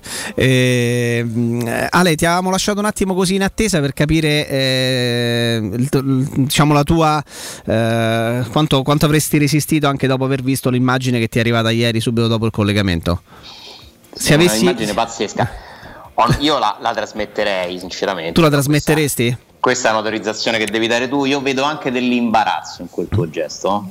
Dici? un po' di imbarazzo, c'è un po' di divertimento e un po' di imbarazzo. Sì, stavo rischiando anche la vita, si può dire questa cosa, perché tu non hai, non hai idea di che strapiombo c'è sta là sotto. Insomma, una fine molto amara e anche ingiusta, però per fortuna sei ancora tra noi. Calcola che il punto della terraferma più vicino da quel picco lì era circa 350-400 metri più sotto. Dove sei lì? E lì sto nella, sono nella Valle del Salto, dove ho casa in una delle montagne che mi piace perlustrare abitualmente. Regione? Però- confine tra Lazio e Abruzzo, però è Lazio ancora. È ancora Lazio. Sono proprio a 25 minuti da Rieti e a 40 da- dall'Aquila, insomma, stiamo proprio lì. Ah, ok, ok, ok. Ho A capito metà la zona. strada. Ho capito la zona. Eh, beh, beh, metà strada. Palizzi Dab. quella, quella è bella. Guarda, devo pensarci eh, perché devo capire quanto, quanto potrebbe, senti che è, che è aperta, potrebbe screditarmi dovessi, dovessi farla vedere. Perché dici questo è, uno di quegli scemi che fa Deb. Allora forse è meglio forse per sì. noi. Che Più dici? che altro potrebbe diventare subito virale. No, per carità, ecco, bravo, non avevo pensato a quella cosa. Vedi, ah, bravo Ale, bravo, bravo. Ti Io lo ringrazio. custodirò privatamente. Ti ringrazio, vedi, mi hai dato un saggio consiglio perché eh, sa- sai che abbiamo. Io ho un credito nei tuoi confronti di 5 euro, quindi ecco, hai voluto ripagarmi in questo modo. Siamo pari. L'ha incassato, siamo pari perfetto. Siamo pari, perfetto. No, perché se la, bravo, hai detto una cosa illuminata. Perché se l'avessimo trasmessa ci sarebbe stato qualche idiota che poi l'avrebbe eh, sicuramente eh, utilizzata. Simpatico idiota. Sì, se no, no, qualche idiota e basta che l'avrebbe riutilizzata come riutilizza tante altre cose. Però insomma, vabbè, la loro, eh, la loro vita evidentemente è molto triste. Ma, eh, Ah, stiamo così, Peggio- eh, no, beh, carichi, ma no, ma, 31, pe- ma- piace, ma pe- ma peggio per loro, insomma, cioè se uno eh, tra- ce- trae soddisfazioni da, da- da minchiate del genere è un problema sicuramente suo, non, non nostro eh, in generale, eh, non perché sia successo qualcosa di specifico a me, eh. Però, visto quello che vedo in giro, direi che c'è parecchia frustrazione. Eh, caro, caro Ale. Eh, carissimo, carissimo, siamo insieme per fare una, una sorta di piccolo consuntivo di fine anno, quindi è una serie di cose da sottoporti proprio a, Vai, a ra- a randello, però vorrei partire dal, dal pezzo che scrivi a quattro mani con Emanuele Zotti, parlando Una, un po' del... due e le altre devi far vedere Emanuele Zotti, Zotti. eh, sì, se ce le ha, eh, penso di sì, oddio. Dovrebbe, no, ecco, dovrebbe, dovrebbe averle. Almeno fino a ieri sera ce l'aveva perché l'ha utilizzata. Ecco esatto, a meno che non ha scritto Cornaso, ecco, però ecco, dovrebbe, dovrebbe averle. Eh, un anno in più per i Bagnets, cosa succede, cosa è accaduto, cosa sta per accadere Ale? Partiamo da lì, poi arriviamo a sviluppare Allora, la situazione. intanto questa notizia eh, mi ha permesso di scoprire una, una novità. Ehm, non si finisce mai di imparare e di aggiornarsi in questo lavoro. Eh, tu sai bene, tutti sanno bene che da anni si utilizzano dei contratti in cui si scrive una cifra base dell'ingaggio e poi si aggiungono dei premi che a volte sono legati alle prestazioni dei singoli, degli atleti in questione, da altre volte ci sono dei premi legati agli obiettivi delle squadre. Sì. Quando eh, questi premi maturano e magari scattano delle condizioni nuove, la Lega da qualche tempo chiede di depositare un nuovo contratto che riporti il nuovo importo lordo complessivo e comprensivo dei premi. Eh, questo succede, è stato fatto per eh, questioni di trasparenza, perché evidentemente anche in questo caso si stava un po' esagerando no? nel, nel, eh, aumentare la parte variabile dei contratti sottraendola da- dalle basi fisse, ma poi quando i premi sono tra virgolette facili ehm, diventa un po' ridicolo no? scrivere un numero se poi quello reale è un altro. Quindi per, appunto, per motivi di trasparenza si vanno a depositare questi nuovi contratti, non è quello di Bagnez il primo caso Mhm. nella Roma ad esempio mi, Sì. eh, mi spiegavano. I Bagnets ha una serie di bonus nel suo contratto, di premi, di clausole, di condizioni. Eh, una di queste era il raggiungimento di 30 presenze, che faceva sì che gli aumentasse lo stipendio. Lui partiva da 900.000 euro netti e- ed è arrivato a guadagnarne 1 milione e 4 netti. Una delle clausole del rinnovo che era stato fatto a marzo del 2020, 2000, sto- devo andare a rivedere perché Bagnets, Bagnets, 2000 ricerco, 2021 dovrebbe essere, scorso marzo. Sì, perché lui è arrivato Ultimo, prolung- anno. ultimo prolungamento di Bagnez è eh, 4 marzo 2021. Perfetto. Eh, una, di- una delle clausole inserite in quel contratto lì, annunciato il 4 marzo 2021, era il prolungamento per un'ulteriore stagione, che anche quello era legato al raggiungimento di determinate condizioni che i Bagnets ha già raggiunto e quindi il contratto di Bagnets in automatico verrà portato, come da precedenti accordi, a scadenza 2026. Quindi la Roma ha sotto contratto per un anno in più Roger Bagnets, questa è la notizia contestualmente al deposito no, del nuovo contratto con il nuovo importo con i premi maturati si allunga anche la scadenza. E questa a me sembra comunque una buona notizia per la Roma innanzitutto perché avere più forza contrattuale su giocatori che teoricamente hanno un mercato, delle offerte, delle proposte è sempre un vantaggio per, eh, per la società. Però c'è da specificare che non è che c'è stata una trattativa. Certo. eh, era un qualcosa di previsto eh, che non era stato comunicato e che insomma oggi sulle pagine del tempo eh, vi, vi riportiamo. Mi Fa- sembra anche sulle bene. pagine del romanista, se non Sì, sbaglio. sì, Quindi, sì. E, e quindi questa è la notizia di fine anno con cui salutiamo i lettori del tempo, cerchiamo sempre di, di poter portare delle, delle novità, così come lo facciamo ogni mattina qui a Teleradio Stereo, insomma un po' di lavoro, quando si lavora poi qualcosa si ottiene sempre.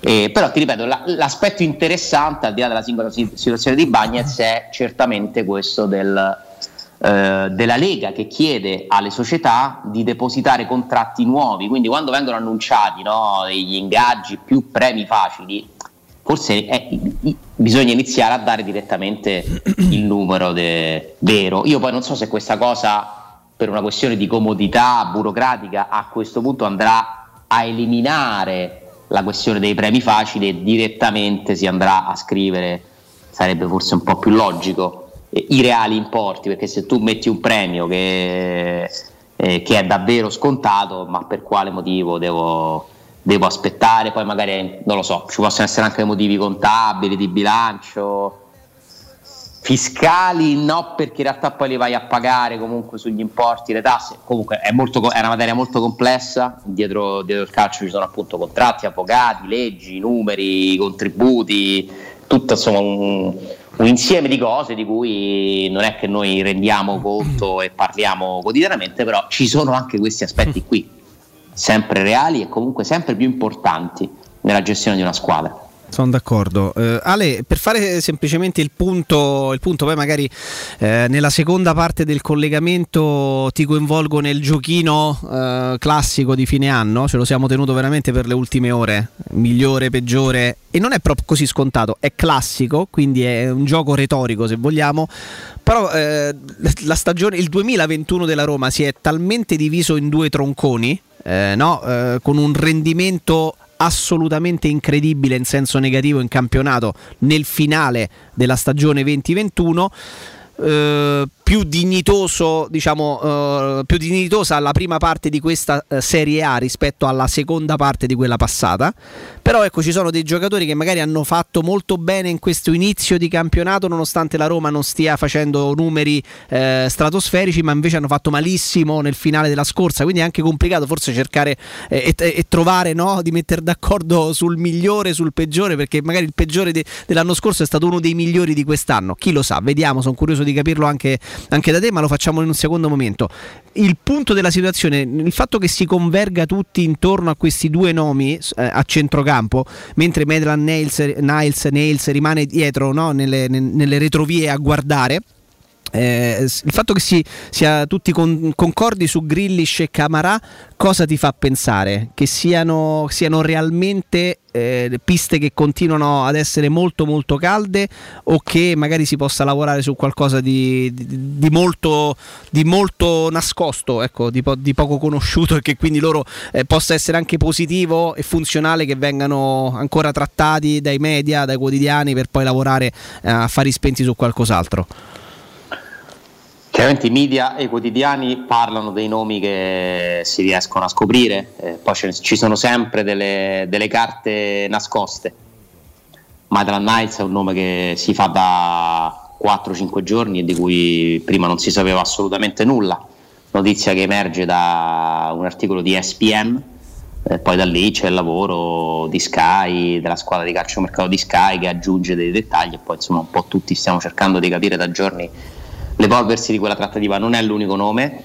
Eh, Camara è un nome che abbiamo fatto sul tempo e mi sembra che abbia trovato poi parecchi consensi anche nel resto della stampa, ma è un discorso diverso perché è un giocatore mh, molto appetito da diversi club, eh, che ha diverse offerte, è un titolare del Marsiglia e io insomma a questo momento lo vedo complicato. Mm, piace sicuramente, cioè, paradossalmente ti direi che è più facile che Camara arriva a parametro zero forse che, che in questo mercato di gennaio, Ehm, anche se insomma poi pure lì diventa un'occasione ghiotta per tanti club. Eh, da quanto emerge non c'è in questo momento una disponibilità di cassa tale da poter immaginare chissà quali operazioni. Grillish è un altro giocatore che ha le- la, la stessa condizione contrattuale, pochi mesi alla scadenza, pure lui interessa a diversi club, si parla di- del Napoli che sia comunque in una buona posizione in questo momento su, su questo nome qui. Mm, io non, non mi sento di darti alcuna certezza, non, non mi sento di scommettere su uno, su un altro, non mi sento di escludere che ci possa essere un altro nome che magari non è stato fatto. So che ci sono 4-5 giocatori, tra cui Maitland Niles certamente, che la Roma pensa di poter prendere e di poterne prendere al massimo un paio. E poi bisogna lavorare sulle uscite, perché contestualmente deve andare via qualcuno. Sappiamo che Calafiori è vicino al Cagliari, sappiamo che Darbo è una richiesta del, dell'Anderlecht, eh, su Villar si sta lavorando su più fronti, Di Avarà un discorso un po' più congelato perché c'è di mezzo la Coppa d'Africa, ma è un altro giocatore comunque per il quale magari potrebbero emergere novità. Potresti riuscire a liberarti degli ultimi sei mesi di contratto di Santonno e Fazio e sarebbe comunque un risparmio per la società. Eh, bisogna capire che cosa si decide di fare su Borca Majoral e Kumbulla secondo me è un po' più difficile che possa partire in questo mercato francamente. Eh, per cui tanti punti interrogativi che inizieranno ad avere delle risposte a partire dalla prossima settimana quando insomma, si, si entra nel vivo, si faranno operazioni arriveranno giocatori, ne partiranno altri. Non tutto la prossima settimana ovviamente qualcosa verrà fatto subito qualcosa verso la fine come sempre come in tutte le, le sessioni di mercato però ecco mi sento di dire che per Milan-Roma Beh, è insomma, molto difficile che ci sia un nuovo giocatore. Eh? Ti chiedo Ale, eh, poi prima della pausa anche due parole sulla lunga intervista di Walter Sabatini eh, questa mattina no? Sì. sulle pagine di Tutto Sport. Mm, mi ha colpito molto mentre facevo rassegna stampa in redazione prima della trasmissione vedere la top 11 dei calciatori scoperti, eh, non, non scoperti, alcuni scoperti, ma eh, altri acquistati proprio da, da Walter Sabatini. È una top 11 che probabilmente potrebbe avvicinarsi a giocare una finale di una Champions League. Eh, o, o- Beh, o vari lì. giocatori di Sabatini l'hanno giocata e vari l'hanno vinta. eh. Sì, L'ultimo sì, Rudiger. sì. No, Rudiger, per esempio, in questa lista non viene messo, però dopo te te- te. la leggo questa top 11 che viene stilata da tutto sport. Però ecco, ti chiedo eh, per caratteristiche, non chi è più vicino, meno vicino, non gusto personale, quello l'abbiamo fatto invece un paio di giorni fa, eh, perché sono diversi, sono entrambi play, ma sono diversi. Eh, chi per le caratteristiche che ha tra Camarà e Grillish e per la Roma che tu vedi che gioca quindi col 3-5-2 che ha quindi quelle mancanze, quei difetti e quelle peculiarità chi potrebbe essere più funzionale al di là del gusto personale che abbiamo eh? Ma Grillish mi dà l'idea di un giocatore più pronto per una questione, per una questione anagrafica e per una questione anche di essersi magari confrontato a un livello un pochino superiore. Eh, tra i due io fossi la Roma vorrei prendere Camarà perché invece lui mi dà l'idea di avere più prospettive. Siccome la Roma è una squadra che deve ragionare anche in prospettiva, andrei se possibile più sul francese, eh, ma Grealish sarebbe comunque un ottimo rinforzo. Mm, dipende molto se l'obiettivo è essere più forti adesso o più Certo. forti in futuro. Credo che questa sia la differenza principale fra i due, che hanno anche delle caratteristiche in comuni. In comune, poi non è che io ti posso dire che li conosco benissimo entrambi, eh, cioè, mentirei nel, nel- No, io sai perché ti faccio questa domanda, Ale? Perché eh, Camarà è uno eh, forse più bravo da un punto di vista difensivo. Mi dà l'idea, per, quello, per, quello, per come lo conosco, di essere più Però capace a fare piede interdizione. Beh, no, discreto, pie- eh, piede tempi discreto, di è un play, è un play. Però, a differenza di Grillish, cioè Grealish ama anche proprio la sventagliata, il cambio di gioco, mm, la mm, giocata lunga, ehm, che nella Roma, per esempio, ha solamente Cristante. Per dire, tra, tra gli Io uomini di centrocampo. una mini scheda dell'uomo mascherato mascherato. Eh, allora, ma- Camarà, io però, scu- eh, Camarà, una brevissima. Ma Alessà, io dico, tu c'hai la scheda dell'uomo mascherato e, cioè, e me la tengo lì a pizzo. eh, cioè, mi fai arrivare alle 11.22 e, e, e la piazzi così proprio sul finale. E dai, no? Eh, che aspettiamo? Allora, ha le giuste interpretazioni nei primi due terzi. Ritorniamo ai- abbiamo capito, sì, campi il campo diviso in, due- in tre terzi. tre eccetera. parti. Eh, Quindi le, le giuste interpretazioni nei primi due terzi, quindi lui molto bravo nella, nella fase appunto della Difensiva. zona di campo difensiva e ce- centrocampo fino a tre quarti. E ritengo che rispetto a Cristante sia meno nevrotico nella gestione della palla sotto pressione, perché se c'ha un problema Cristante è proprio che quando non è libero di giocare spesso commette degli errori, Eh, lui lo definisce, infatti, infatti Camarà lo definisce, lo- lo definisce nevrotico Certo. eh, sotto pressione. Camarà è un po' più sciolto, magari no, nel, nel girare il pallone. Tu hai detto è un play, giustamente. Qualità fisiche e tecniche importanti, con dei difetti da correggere o quantomeno mascherare. Non mi vengono specificati i difetti. Quindi questa è la mini scheda di, Mm, di Camarà, eh, che è un giocatore appunto molto bravo nelle- nell'interdizione eh, e anche capace di gestire il pallone con una certa disinvoltura. Poi è un giocatore da costruire, appunto ha dei difetti da correggere come tutti, Sì. come tutti i giovani, eh, però è molto interessante, infatti ci stanno sopra Ti posso dire che cosa che mi, che mi lasciano eh, le, le- le immagini, ehm, fortunatamente per il lavoro che facciamo, non solo di riflessi filmati visti su YouTube di entrambi. Eh, Grillish, io prenderei Camarà, eh. Eh, Grealish mi sembra il giocatore che possa, eh, che, abbia in, che ha in canna eh, qualche colpo di più. Ehm, il fatto che ehm, abbia questa facilità di calcio nel cambiare gioco, nel giocare anche la palla sul medio-lungo raggio, eh, è uno. Pensa, a me piace più di Sciacca. Mm, è più dinamico di, di, di, di Giaca, sicuramente. Grealish è più dinamico di Giaca e spesso e volentieri ha giocato anche Fa in un ruolo. cose, secondo me. Eh sì, ha giocato pure in tre quarti, infatti, con la nazionale austriaca. Grealish è cosa che Giaca non fa. Cioè, Giaca è proprio il play grosso, grande alla Matic. Tanto per fare un esempio, piantato davanti alla difesa, mancino che distribuisce il pallone. Grealish ha il cambio di gioco alla Giaca, però è destro rispetto a Giaca, è più dinamico, ha giocato anche in tre quarti, non a caso con la nazionale spesso c'è il 10 sulle spalle e mi dà la sensazione che possa avere rispetto a Camarà qualche comp- ehm, colpo in più. Forse Camarà lo acquisirà, però Camarà in questo momento è sicuramente più, permettimi e passami la cosa, più eh, eh, scolastico. Cioè uno proprio da eh, regia eh, fatta molto bene prendendosi anche dei rischi perché evidentemente è forte del fisico che ha, della sicurezza che ha, però è più scolastico, per me più forte di Grealish nella, di- nella fase difensiva. È uno che quando arriva l'avversario si fa sentire, scivolata, in tackle, interdizione, è molto bravo, Camarà, però poi nella fase di costruzione è più da eh, piccolo raggio, no? Eh, 7-8 metri di passaggio, di, di fraseggio, di cosa. Cioè sono due che sono anche molto diversi. Ecco perché sono molto curioso perché credo che anche nella scelta vanno tutti e due a scadenza. Quindi non è che dicevo uno lo prendo con 3 milioni e l'altro con 40. Cioè hanno delle caratteristiche in comune anche da un punto di vista contrattuale e forse eh, ci possiamo immaginare anche che la Roma stia pensando di fare una scelta filosofica, cioè vuoi il giocatore che sia più no? Eh, che ti possa tirar fuori anche la giocata, il cambio di gioco improvviso, che o quello proprio che ti fa da, ma- da metronomo. Camarà mi sembra più il metronomo, Grealish quello più da guizzo. Così. Li hai descritti secondo me molto bene. Hai fatto capire le, le differenze e poi purtroppo non è che tu puoi proprio scegliere. eh. Ah no, certo. Eh, dipende pure insomma da- dalle condizioni economiche. E...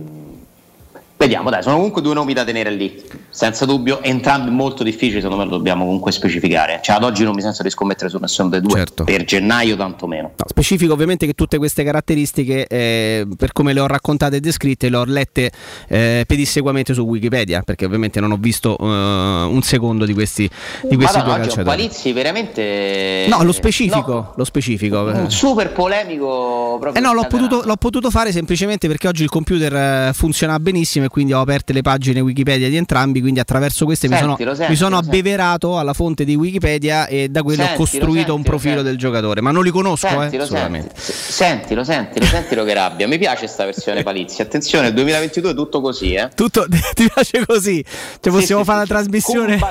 Cioè, proprio Dab, Dab e Veleni. Dab e veleno potrebbe essere questo il titolo del nuovo anno. Senti Ale, eh, 11 e 27, oh, è 27 allora eh, ci fermiamo, ci fermiamo, andiamo in pausa. Al rientro eh, ti leggo anche una lista di giocatori che sono in scadenza 2022, che credo mai ci sia stata una lista di giocatori così importanti in scadenza di lì a E non 4 è un mesi. caso. Vai, Bravissimo, parliamo. non è un caso e poi anche il giochino di fine anno, abbiamo ancora tantissime cose da fare. Rimani lì, rimani lì e intanto io vi parlo di Secur Metra. È tempo di eco bonus, è il momento giusto per cambiare quindi le finestre. Cogli l'occasione e scegli gli infissi minimal di Secur Metra per dare più spazio alla luminosità con la maggior superficie in vetro esistente in commercio ed aggiungere quel tocco di design a casa tua. Il tutto accompagnato dal massimo livello certificato di isolamento termico ed acustico. C'è molto poco da, da aggiungere a tutto questo, poi insomma conosciamo perfettamente il nostro amico Stefano e anche attraverso i, i redazionali che facciamo con lui, video, spesso e volentieri riusciamo a capire un pochino di più dei prodotti straordinari che trattano e del modo in cui sono anche in grado di trattare, eh, lo fanno il più possibile, eh, gli ascoltatori e gli amici di Teleradio Stereo. Usufruirete eh, del, dell'eco bonus del 50%, c'è ancora la possibilità di farlo, senza aspettare di recuperare i soldi della detrazione fiscale in 10 anni, quindi potrai ottenere uno sconto immediato in fattura del 50%, quindi è un'occasione incredibile, potete anche mettervi d'accordo con Stefano eh, e, e poter magari iniziare i vostri, i vostri lavori effettivamente sui vostri infissi magari tra qualche mese, ma approfittando del- dell'incentivo, quindi bloccando eh, le offerte, bloccando l'utilizzo eh, del- degli, degli ecoincentivi e poi magari programmare il lavoro magari più là nel tempo. Per gli ascoltatori della radio ovviamente ci sono dei trattamenti agevolati e sopralluoghi sempre gratuiti e senza impegno con preventivi immediati. Securmetra si trova in via Tripoli 120 per informazioni www.securmetra.it oppure numero verde 800 001 625, ve lo ripeto 800 001 625 risponde Securmetra. E poi in zona Ponte di Nona la società edilizia del Golfo dispone di diversi negozi di varie metrature posizionati su strade ad alta percorrenza che collegano la via Prenestina e la via Collatina con la rete autostradale. I negozi offrono la possibilità di installare canne fumari e vi sono ampi parcheggi nei pressi, quindi per qualsiasi informazione potete rivolgervi al 345 71 35 407, ve lo ripeto 345 71 35 407 oppure visitate il sito www.kcalt.com, vi ricordo K scritto K e Y Calt C A L T www.kcalt.com Edilizia del Golfo SRL è una società del gruppo Edoardo Caltagirone, le chiavi della tua nuova casa senza costi di intermediazione. Pubblicità. Capodanno fai esplodere la tua felicità con Piro Fantasy Star, il più grande assortimento di fuochi artificiali di Roma. Razzi, candele romane, coni multicolori, girandole ed effetti originali. Piro Fantasy Store, garanzia, qualità e professionalità al tuo servizio. Siamo alla Rustica in via Nicandro 40 e 44, ad Acilia in via Usellini 317 e a Sant'Angelo Romano in località Ponte Rotonda. Per informazioni chiama lo 06 22 90 489 oppure visita il sito www.pirofantasy.it. Hai regali per le feste? Quest'anno ci pensa Paoletti Industria Mobili. Acquistando una cucina Paoletti avete un regalo coordinato con gli stessi colori a scelta tra una grande madia, un sistema porta TV con anta scorrevole oppure il tavolo allungabile. Voi invece regalatevi una visita alla Paoletti. Vi aspettiamo in via Piave Torina 80, uscita Tiburtina del Gra e in via Tiburtina 606 o paolettimobili.it. Se ami la carne quanto noi, adorerai Arabracis. Steakhouse e American Barbecue. Golosi hamburger di scottuna o Black Angus. Barbecue con New York pastrami, ribs e altre specialità con cottura low and slow. Un'accuratissima selezione di carni di altissima qualità da tutto il mondo e primi romani fatti in casa. Arabracis. In via Cassia 1837. Info allo 06 80 07 1142. Arabracis. Il tempio della carne a Roma. Nel centro di Ostia, in una zona commerciale ad alta percorrenza, la società SIPA dispone di negozi di varie metrature, locali liberi e disponibili da subito, adatti a qualsiasi tipo di attività, in una posizione privilegiata e centrale. La zona signorile, la collocazione commerciale e gli ampi parcheggi nei pressi rendono questo immobile un ottimo investimento. Per qualsiasi informazione rivolgetevi al 345 713 5407 e visitate il sito www.kcalt.com. SIPA SRL è una società del gruppo Edoardo Caltagirone. Le chiavi della tua nuova casa senza costi di intermediazione. Quando Roma brucia, Nerone placa le sue fiamme. Nerone, l'amaro di Roma. Un gran liquore che racchiude in sé millenni di storia, arte e civiltà. Asciutto al palato, dal gusto pieno, che regala intense sensazioni. A Roma nasce Nerone, un incendio di sapore. Vuoi un materasso di altissima qualità ai prezzi più bassi del mercato? Se lo vuoi in memory di ultima generazione o con molle indipendenti, comodo e rilassante o ancora ortopedico dal sostegno deciso, vieni direttamente in fabbrica da Artigiana Materassi, la vera qualità made in Roma, con oltre 50 modelli da provare. I nostri grandi showroom ti aspettano in via Casilina 431A con garage convenzionato a soli 10 metri e in viale Palmiro Togliatti 901 dove c'è una grande insegna gialla. Info allo 06 24 30 18 53 o su artigianamaterassi.com. Buone feste da Teleradio Stereo.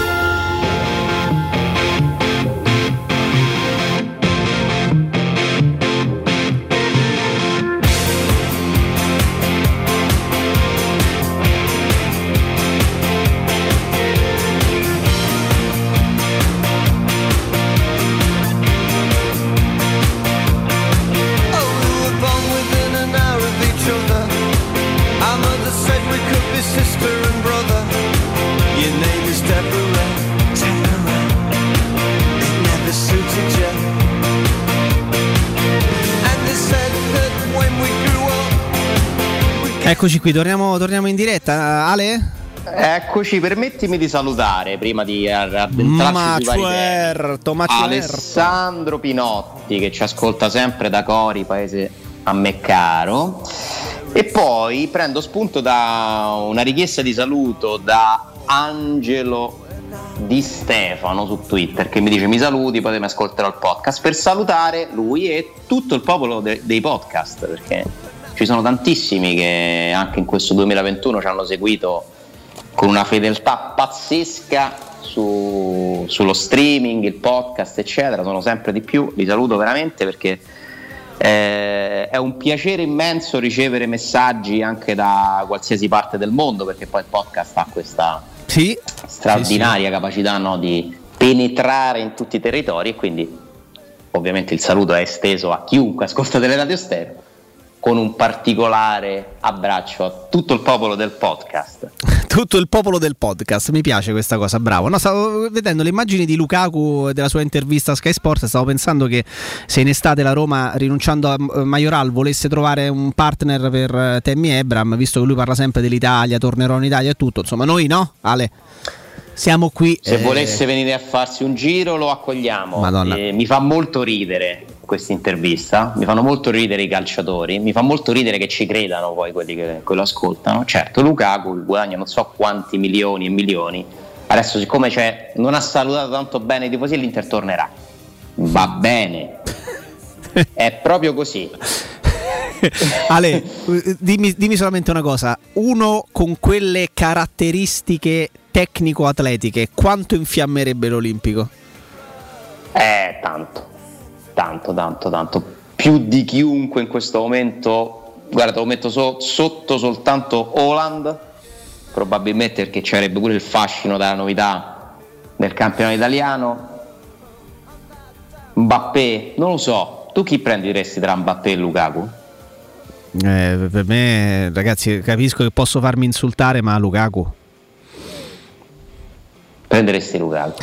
Eh beh, Mbappé, so, attenzione, Mbappé app- diversi. appartiene secondo me a, a quella tipo, a quella categoria di calciatori che f- può diventare fenomeno.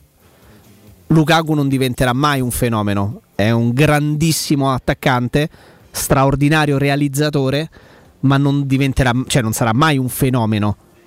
Certo, ma chi lo sente di Canio? Murigno allenatore e Lukaku attaccante, cioè diventa per lui No, beh, eh, guarda, la squadra dei bolliti. Dovevo fare Eh, questa divagazione perché gua- quando guardo Lukaku cioè, vedo proprio l'emblema del centravanti che vorrei nella mia squadra. Enorme eh, difesa del pallone, eh, velocità perché nonostante sia enorme c'è una velocità di base pazzesca. Cioè quando, quando accelera e quando ti parte ragazzi o lo abbatti come un bisonte oppure quello non lo fermi mai, eh? cioè ti passa non lo sopra. fermi, non lo fermi, Eh. non lo fermi. Poi è migliorato secondo me, l'ha detto anche lui negli anni in Italia. Fortissimo, fortissimo Un ragazzi. giocatore Fortissimo. mostruoso come lo è Lewandowski, che è un marziano. Che è un secondo me, rimpianto di Walter Sabatini, Ale? Hai letto? Leva? E il mio grande rimpianto ero vicino a portarlo al Palermo. Sì, sì, sì, sì. Beh, non è la prima volta che lo dici. Beh, sai, Sabatini ha alle spalle una ventina d'anni di più o meno, credo, forse anche qualcosa in più di direzione sportiva. Non voglio togliere, no, ce n'ha qualcuno in più. Quindi, eh, essendo uno che arrivava prima, arriva prima su tanti giocatori forti, è chiaro che eh, poi alcuni di questi fanno delle carriere folgoranti. Certo. È sempre uno spettacolo leggerlo, ascoltarlo, ha delle metafore, una capacità di descrivere il calcio per, per immagini che nessuno ha, anche una cultura che insomma lo accompagna. Eh, per esempio come lui descrive Pobega, eh, lo trovo fantastico. Gli altri si, si truccano, lui è sempre come fedele a se stesso. Sì, ma Pobega è fortissimo, ragazzi. È un giocatore. Mi fa impazzire Pobega. Eh, mi sembra veramente forte, forte, forte, forte. E non è un caso, secondo me, che è di proprietà del Milan, perché il Milan mi pare la squadra in Italia insieme all'Atalanta che in questo momento ha un po' più di rapidità nell'andare ad anticipare delle operazioni giuste che vanno fatte. Speriamo che la possa recuperare anche la Roma questa, questa rapidità tramite comunque una squadra di scout che è molto importante, quella che è stata allestita quest'anno a Trigoria e piano piano magari dei frutti si vedranno. eh. Mm-mm. Perché Eh, la Roma deve assolutamente fare anche operazioni così. Te la leggo questa top 11 che viene fatta da tutto Vai. sport, dei- de- viene definita la top 11 dei colpi di Walter Sabatini. Qua mm, io chiedo scusa all'estensore, ma c'è un abbaglio nel senso che mettere dentro bastoni nella linea difensiva e dimenticarsi di Antonio Rudiger che vince da titolare col Chelsea a Champions mi sembra Ma Bastoni l'ha comprato lui poi? era in quell'Inter là evidentemente. Io, mi, io mi attengo a sicurissimo, io mi attengo- essere, mi attengo a quello che c'è scritto qui. Insomma, se non, addirittura se non fosse stato lui a averlo comprato, gli hanno fatto la top 11. Bastoni mi non l'ho sembra- mai associato a Sabatini, dovrei approfondire. Da- quindi top 11 dei colpi di Walter Sabatini tra Lazio, Palermo, Roma, Inter e Bologna. Mettono Alisson in porta, Cancelo, Marchignos, Bastoni e Kolarov. Qui insomma manca, Mm. manca Antonio Rudiger direi. Anche su Cancelo un po' dei dubbi. Eh, Pjanic, Dominguez del Bologna. Che, sai che Dominguez è un giocatore molto sottovalutato, eh? Questo, sì, questo giusto per mettercene uno Sì, no, Bologna, per carità, perché- sì, eh, so- sono d'accordo con te, però è un giocatore sottovalutato, nazionale, molto molto bravo, sta facendo un gran campionato col Bologna che non va benissimo, ma Cioè non questo- c'è Nangolan, non c'è Strottman? Eh, ti giuro, mm, cioè, capisci perché? aspetta. Poi davanti Salah, Pastore, Miccoli e Geco. Vabbè, tanto per farla, pensa che se ne sono dimenticato uno che è uno dei più importanti di tutti secondo me, Lautaro Martinez. Sì. E ci hanno messo Pastore. Dai, è una formazione fatta per metterci più squadre.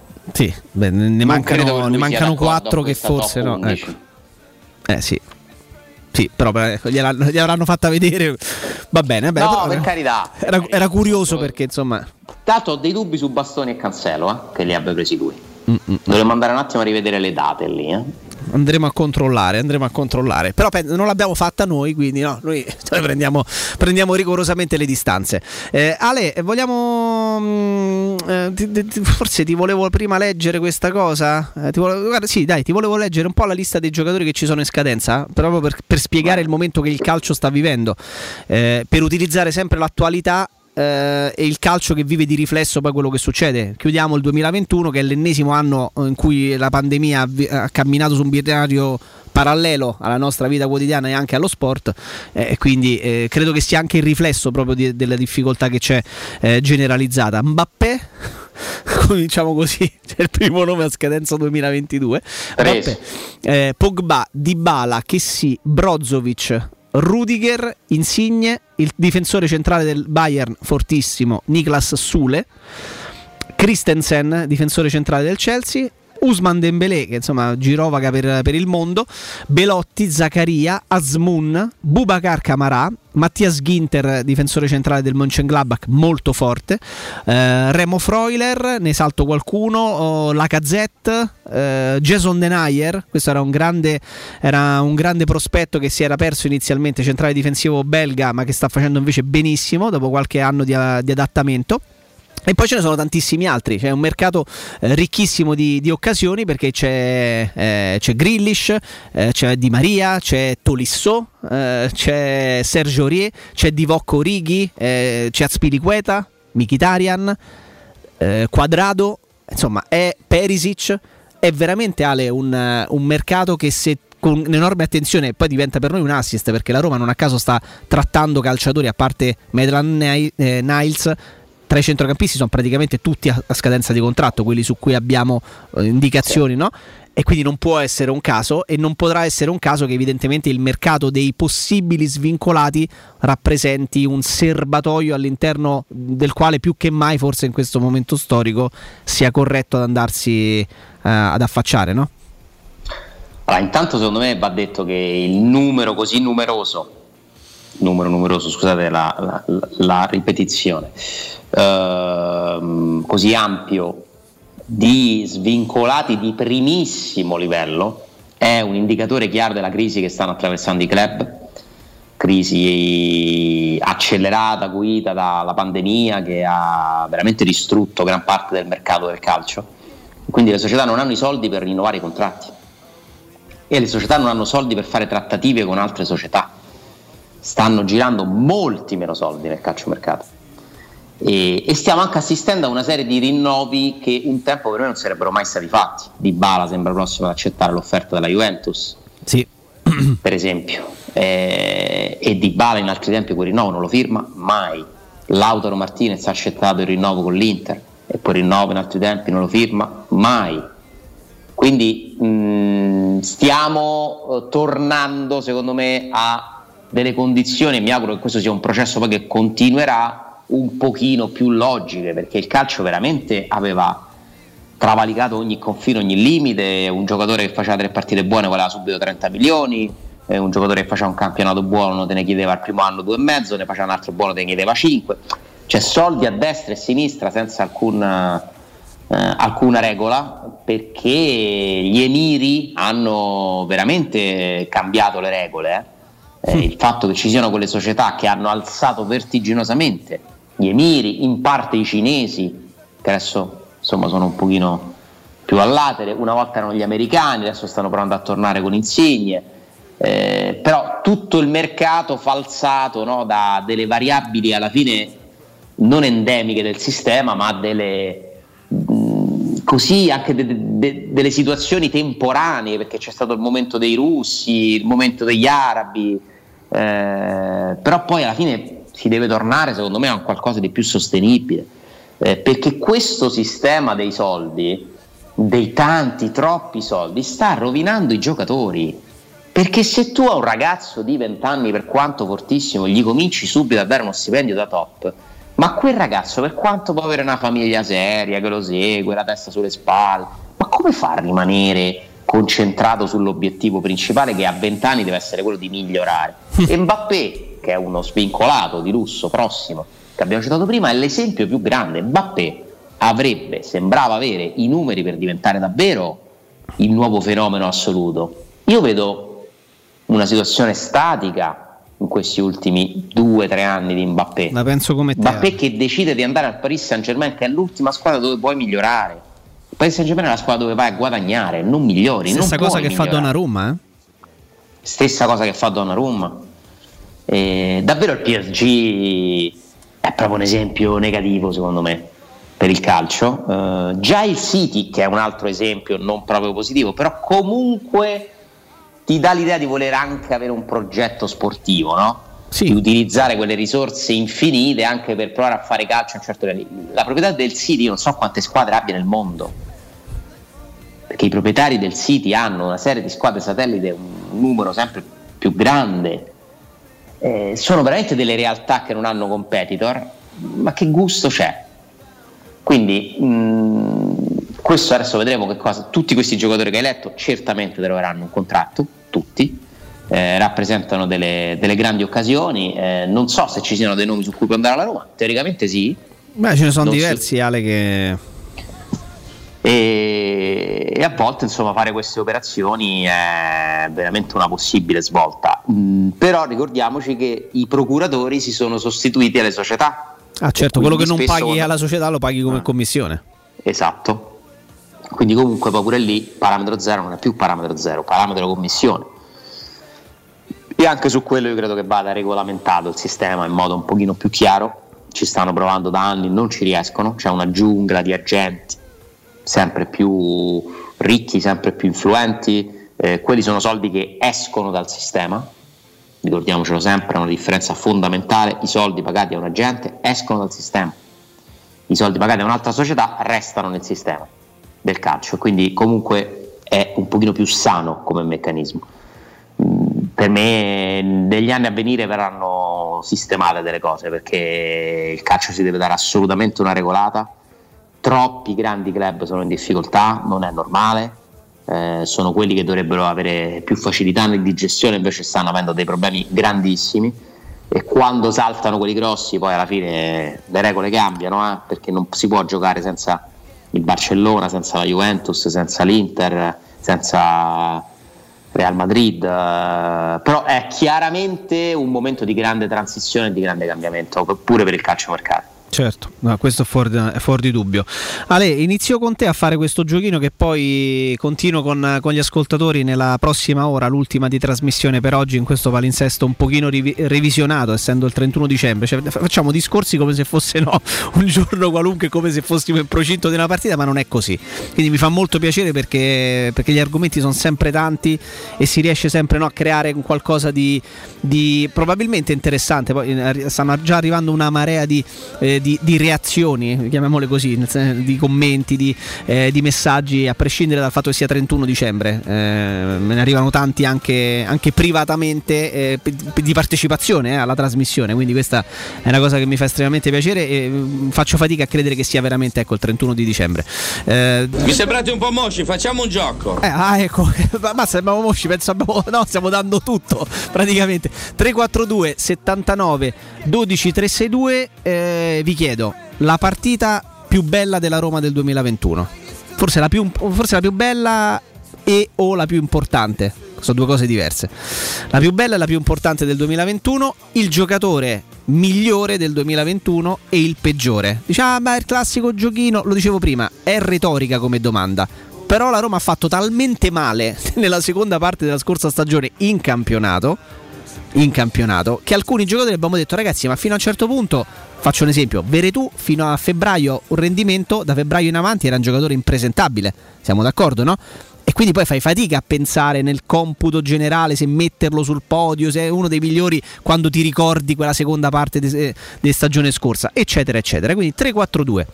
79 12 362 mandate note vocali eh, eccetera eccetera nella, eh, nella prossima ora vi, vi- vi- vi faremo ascoltare a Iosa la partita più importante e più bella e o più bella del 2021 che sta terminando il giocatore più eh, di, di maggior rendimento che ha fatto meglio della Roma in questo 2021 è quello che ha fatto peggio e iniziamo solleticando proprio negli ultimi minuti di Allora io ti dico una partita più Alessandro. importante e una più bella. bravo La partita più importante è stata Roma-Ajax perché ha garantito alla Roma di giocare la semifinale di Europa League che non è una, una cosa che siamo abituati a vivere ogni anno e quindi comunque è una piccola pagina di storia della Roma. Roma-Ajax o Ajax-Roma? Ti dico Roma-Ajax perché è quella in cui poi porti a casa la qualificazione, Mm. anche se l'hai costruita più ad Amsterdam, però quel pareggio con quella sofferenza, comunque è una partita che ricorderò, che ci porteremo dietro, eh, una, una gioia no? in, una- in un momento molto complicato Sì. Di- di- di- di- de- della stagione della Roma e che comunque ti ha garantito, ripeto, giocare una semifinale purtroppo non è andata bene, ma ce lo ricordiamo, è un passaggio che ci ricordiamo quello lì. La più bella per me è Atalanta-Roma, anche perché la penultima, la- finalmente una vittoria contro una grande squadra, prestazione perfetta, eh, grande soddisfazione, veramente Atalanta-Roma molto, mi piacerebbe metterne anche una dell'Olimpico per pensare a un qualcosa insieme ai tifosi e dobbiamo per forza utilizzare le ultime, ti metto Roma-Sassuolo però. Mm. Possiamo dire che Comunque- rischiamo Ale di rischiamo, eh? Rischiamo di essere tutti d'accordo su queste partite perché purtroppo ce ne so- sono state talmente poche molto Ci belle. mettere dentro il derby?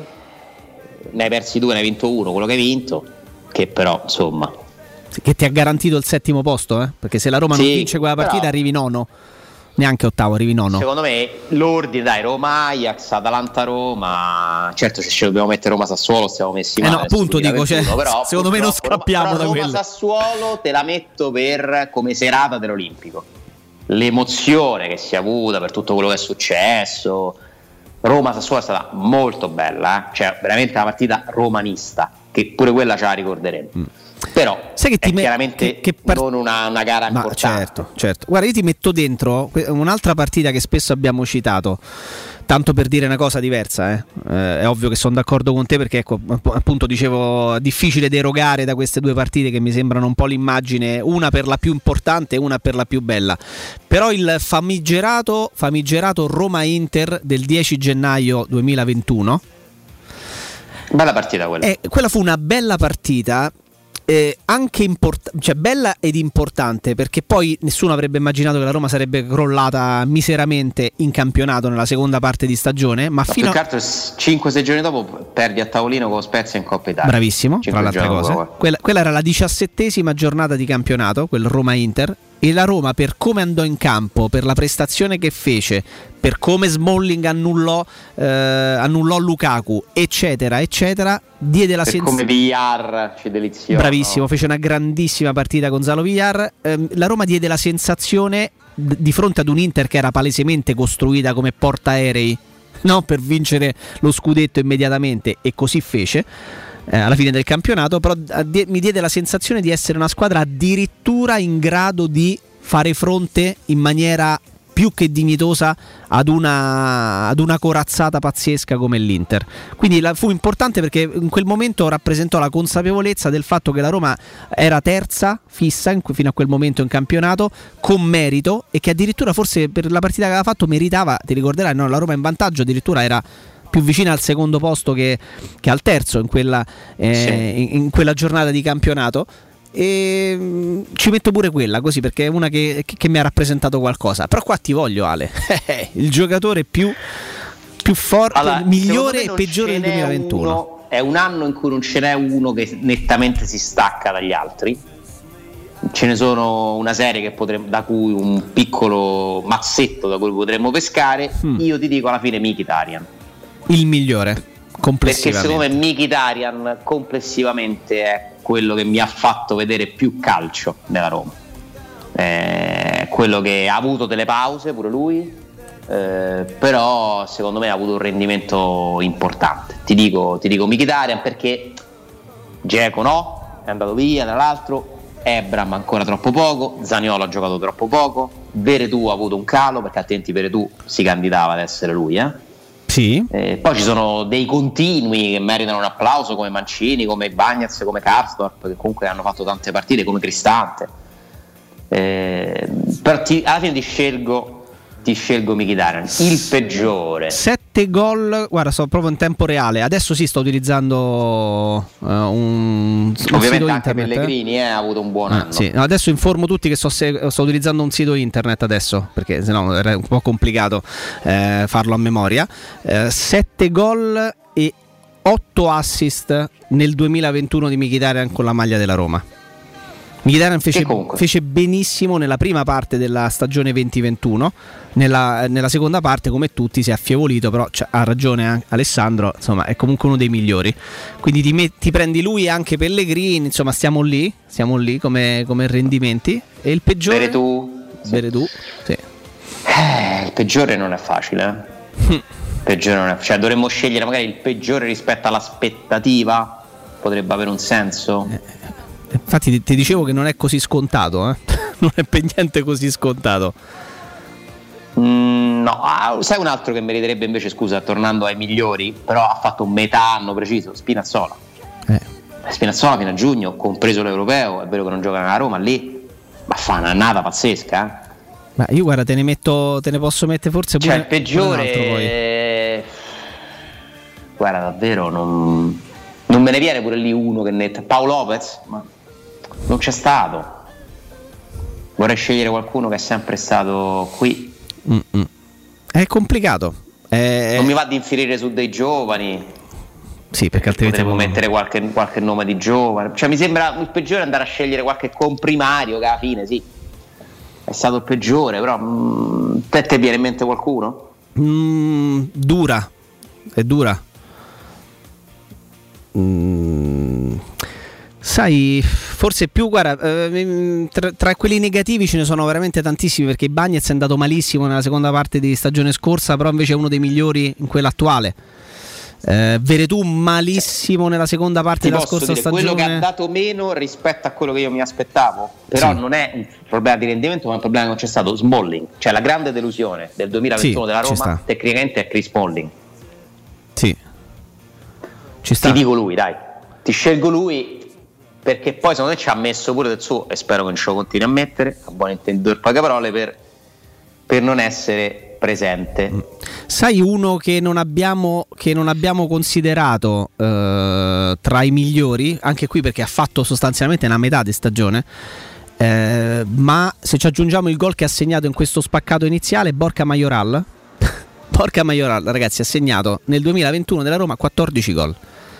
Ne ha segnati 13 soltanto nella seconda parte della scorsa stagione tra Europa League e campionato, ne ha fatti 9 in campionato nella seconda parte di stagione e quest'anno ne ha fatto uno. Però se parliamo di rendimento, eh, ragazzi, come rendimento nella seconda parte della scorsa stagione, penso che Borca Majoral sia qui eh, e gli altri partono sotto. Nella, nella fine, cioè nella, nel, nel- nel gennaio 2021, giugno 2021, Borca Majoral sta qui come rendimento, gol fatti, eccetera, e gli altri partono un po' più sotto. Poi è chiaro che si annulla completamente quest'anno perché non gioca mai, non, non- non lo- non viene mai mandato in campo, però è un altro di quelli che se tu guardi i numeri e quanto, quanto ha fatto in termini di gol e di rendimento in campo, è uno che, che probabilmente ce, ce lo devi mettere dentro. Eh.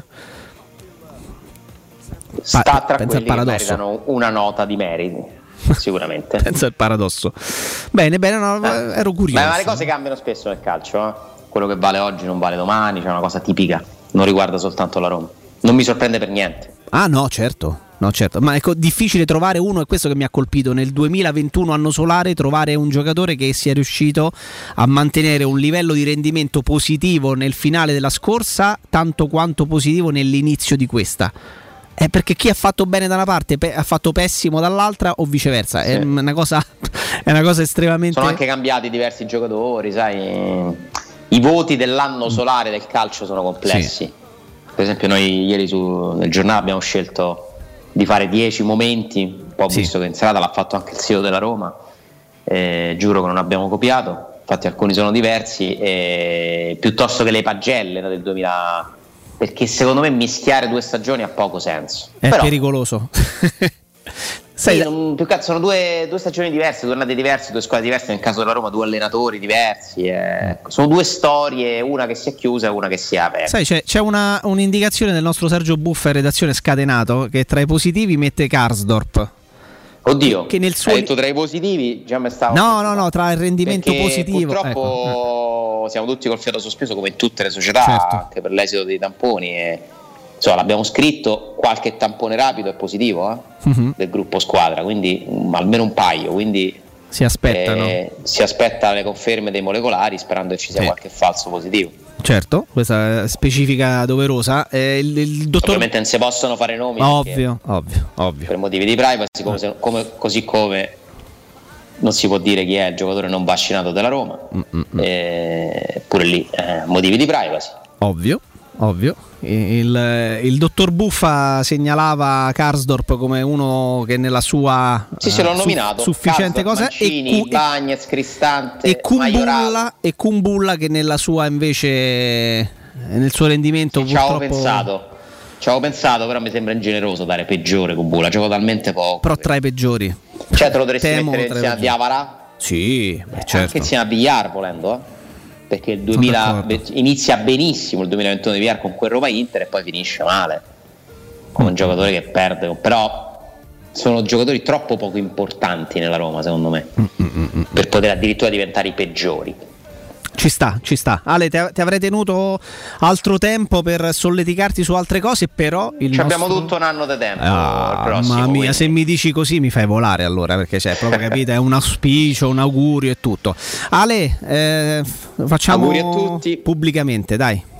Tanti auguri a tutti. Questo è stato l'anno, il primo anno interamente purtroppo condizionato dalla pandemia perché è iniziata a emergere a marzo del 2020 e noi chiudiamo i, i primi 12 mesi in cui Pieni, purtroppo sì. il virus ci ha accompagnato, le mascherine e tutto il resto, tamponi eccetera, e lo chiudiamo insomma di nuovo con angoscia, quindi è, è impossibile non, non pensare inizialmente a quello, augurando ovviamente a tutti di, di stare bene, di, invitandoli a stare attenti, però ci sono state anche belle cose, eh, si, pote- si può tornare allo stadio, adesso un po' meno, ma comunque si può ancora andare, è stato l'anno di Murigno per la Roma, non abbiamo nominato, ma il 2021 è l'anno fondamentalmente di Murigno Sì. eh, per la Roma, un nuovo grande personaggio, un nuovo entusiasmo.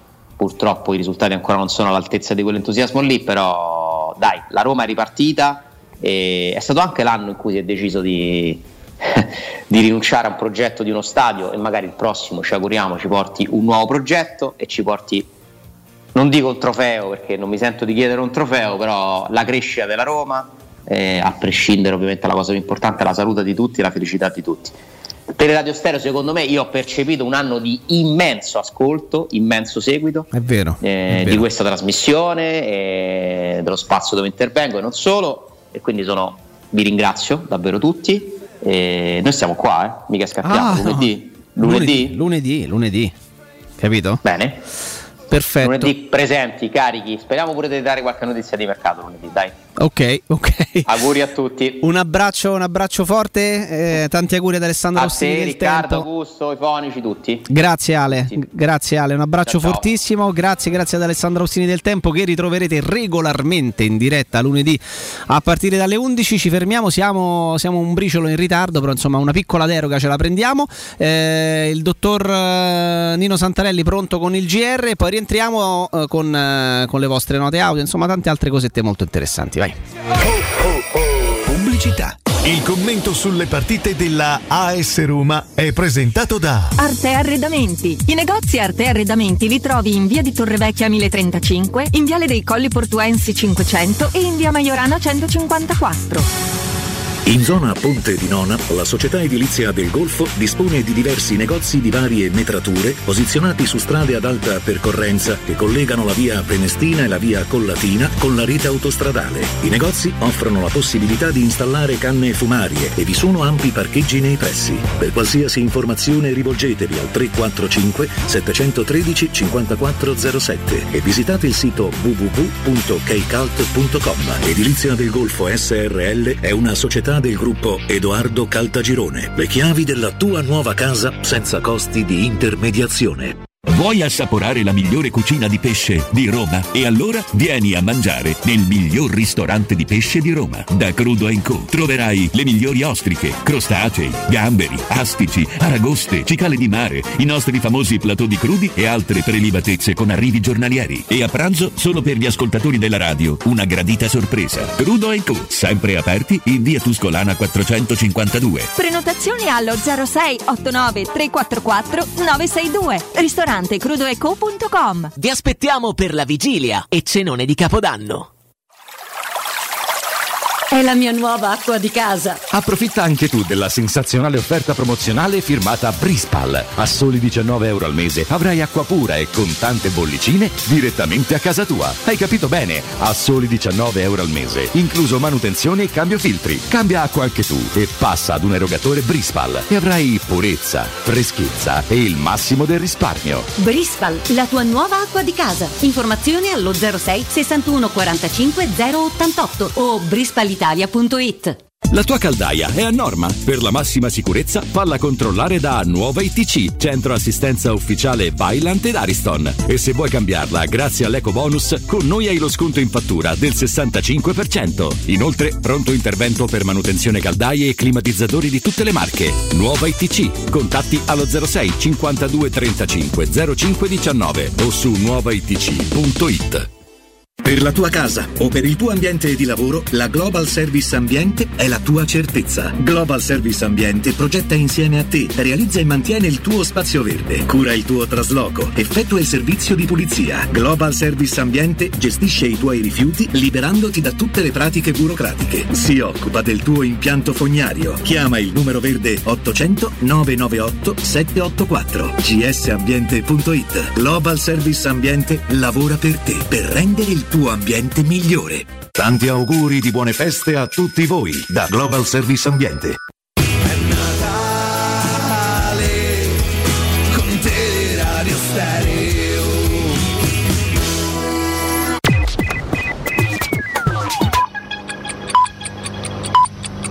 Sono le 12 e 6 minuti. Teleradio Stereo 927, il giornale radio, l'informazione. Buongiorno, il 2021, come è stato ricordato più volte, è stato un anno straordinario per lo sport italiano. Il giorno, senza dubbio, più importante è stato il primo di agosto.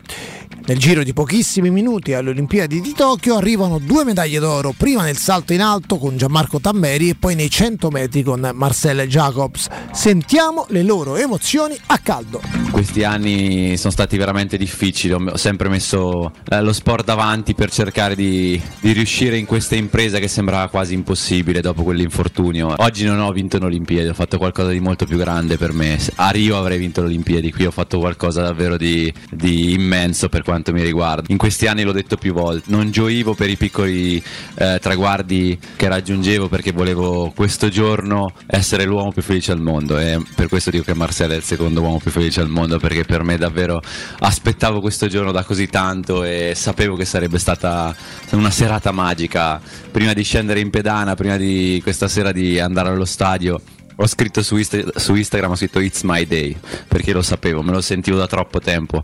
I giornalisti stranieri mi facevano più domande in italiano e volevano che rispondessi in italiano, quindi il fatto che io sia nato in Texas, sono solo nato in Texas, l'ho sempre detto, perché io comunque da quando ho dieci mesi che abito in Italia e l'Italia è, è la mia nazione è solo quella, quindi sono veramente contento di aver portato in alto questa bandiera. Proprio ieri parlavo col mio allenatore e guardando la bandiera che c'era appesa nella zona del riscaldamento nostra dell'Italia gli ho detto questa la voglio rimettere sulle spalle come ho fatto quest'inverno e così è stato e non c'è emozione più grande. Ma in realtà non bisogna pensare più di tanto, nel senso che quello a cui io mi ero focalizzato era quello di concentrarmi su me stesso, alla mia corsia e non pensare agli avversari. Quando agli ultimi 10 metri ho visto che ero davanti, sulla linea del traguardo quando mi sono buttato ho controllato che fossi veramente davanti guardando i miei avversari e lì è stato l'unico momento in cui ho pensato e ho detto cavolo ho vinto. Prima non ho pensato veramente a niente se non a far andare le gambe il più velocemente possibile. La data da circoletto rosso per i tifosi della Roma in questo 2021 è stata, e anche qui senza dubbio, il 4 maggio. Pochi minuti dopo, le ore 15, arriva l'annuncio ufficiale a sorpresa che José Mourinho sarà il nuovo allenatore della Roma a partire dal 1 luglio del 2021. Ascoltiamo come venne data questa notizia a Teleradio Stereo da Stefano Petrucci. In quel momento in collegamento c'era Ottavio Bianchi. Mister, la devo interrompere un attimo, do una notizia anche a lei, mi fa piacere farlo perché quanto è attento. Eh, sembre- mi dicono dalla regia, se non è uno scherzo poi ucciderò qualcuno, che la Roma avrebbe annunciato il nuovo allenatore, che che è un nome clamoroso, perché stiamo parlando di Murigno.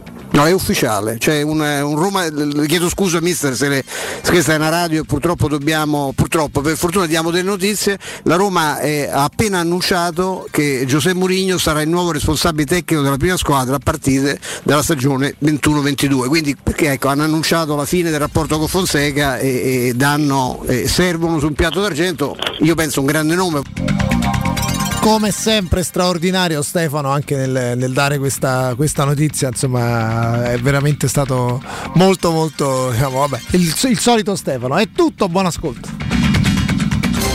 Il giornale radio è a cura della redazione di Teleradio Stereo. Direttore responsabile Marco Fabriani. Teleradio Stereo augura a tutti buone feste. You, you,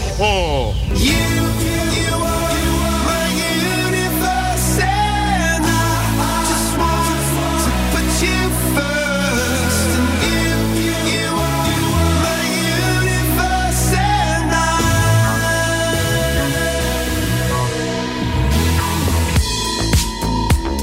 In the night, I lie and look up at you. When the morning comes, I watch you rise. There's a paradise they couldn't capture. That bright infinity inside your eyes. 매일 밤 내게 날아가 꿈이란 것도 잊은 채 나 웃으며 너를 만나 Never ending forever baby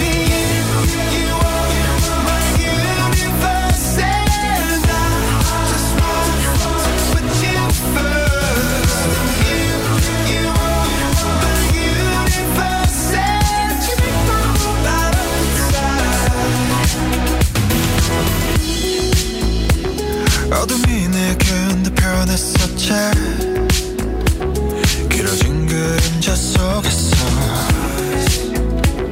And we said that we can't be together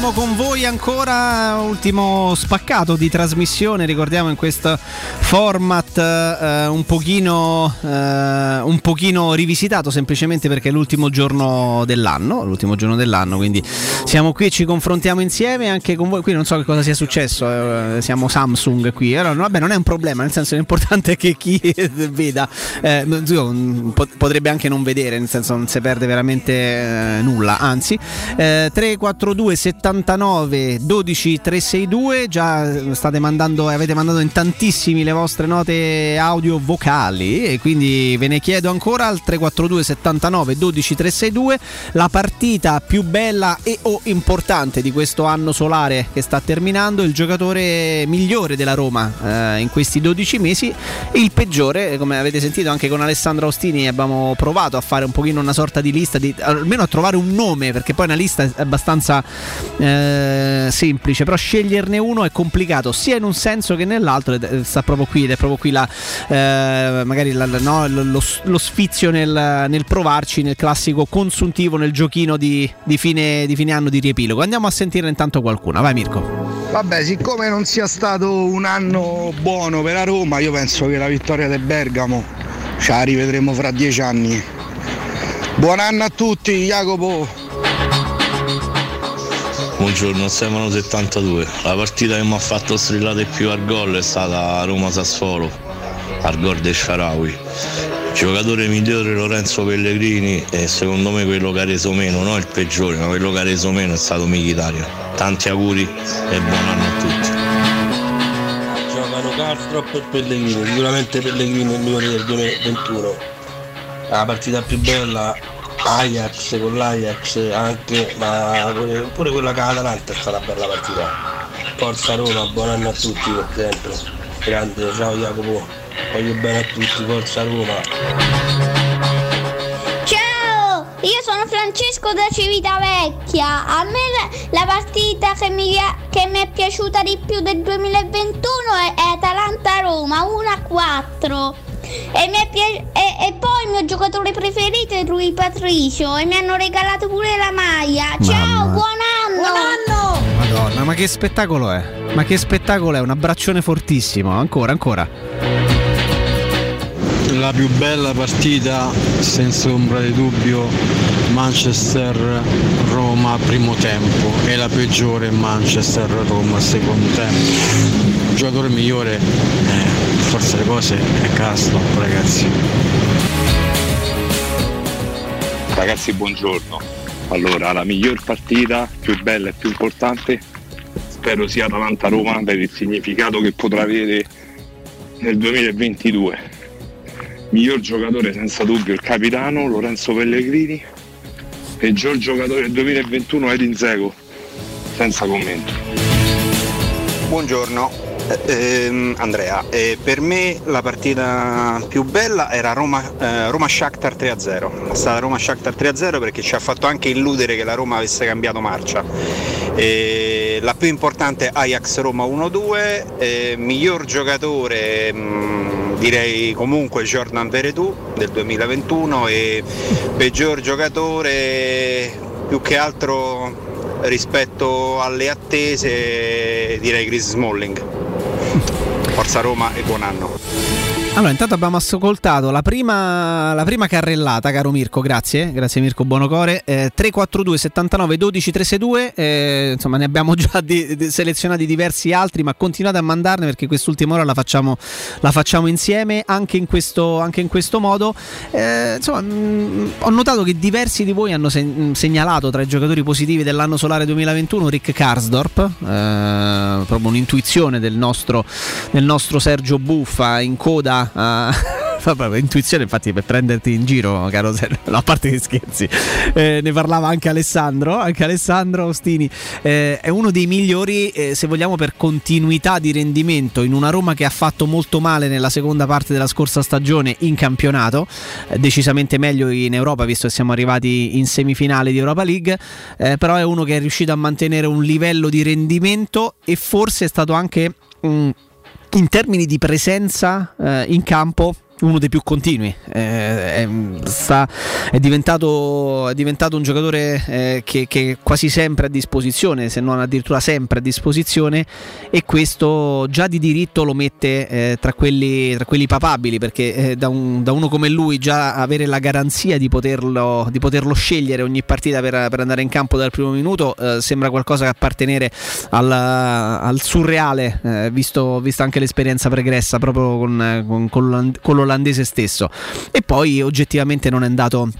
Non è andato male, quindi questa, questo è sicuramente un aspetto interessante. E ce ne sono, ce ne sono di giocatori. E, ripeto, la, la difficoltà è quella di sceglierne solamente uno, perché poi eh, tra i migliori del 2021 non mettere Pellegrini con la prima parte di questa stagione con tanti gol, con tanti assist e tutto è complicato Eh, e quindi sicuramente è tra i migliori eh, magari ecco difficile dire se possa essere considera- considerato il migliore eh, incide enormemente, enormemente que- quello spaccato temporale, eh, non tanto gennaio quanto fine febbraio 2021 fino a fine maggio.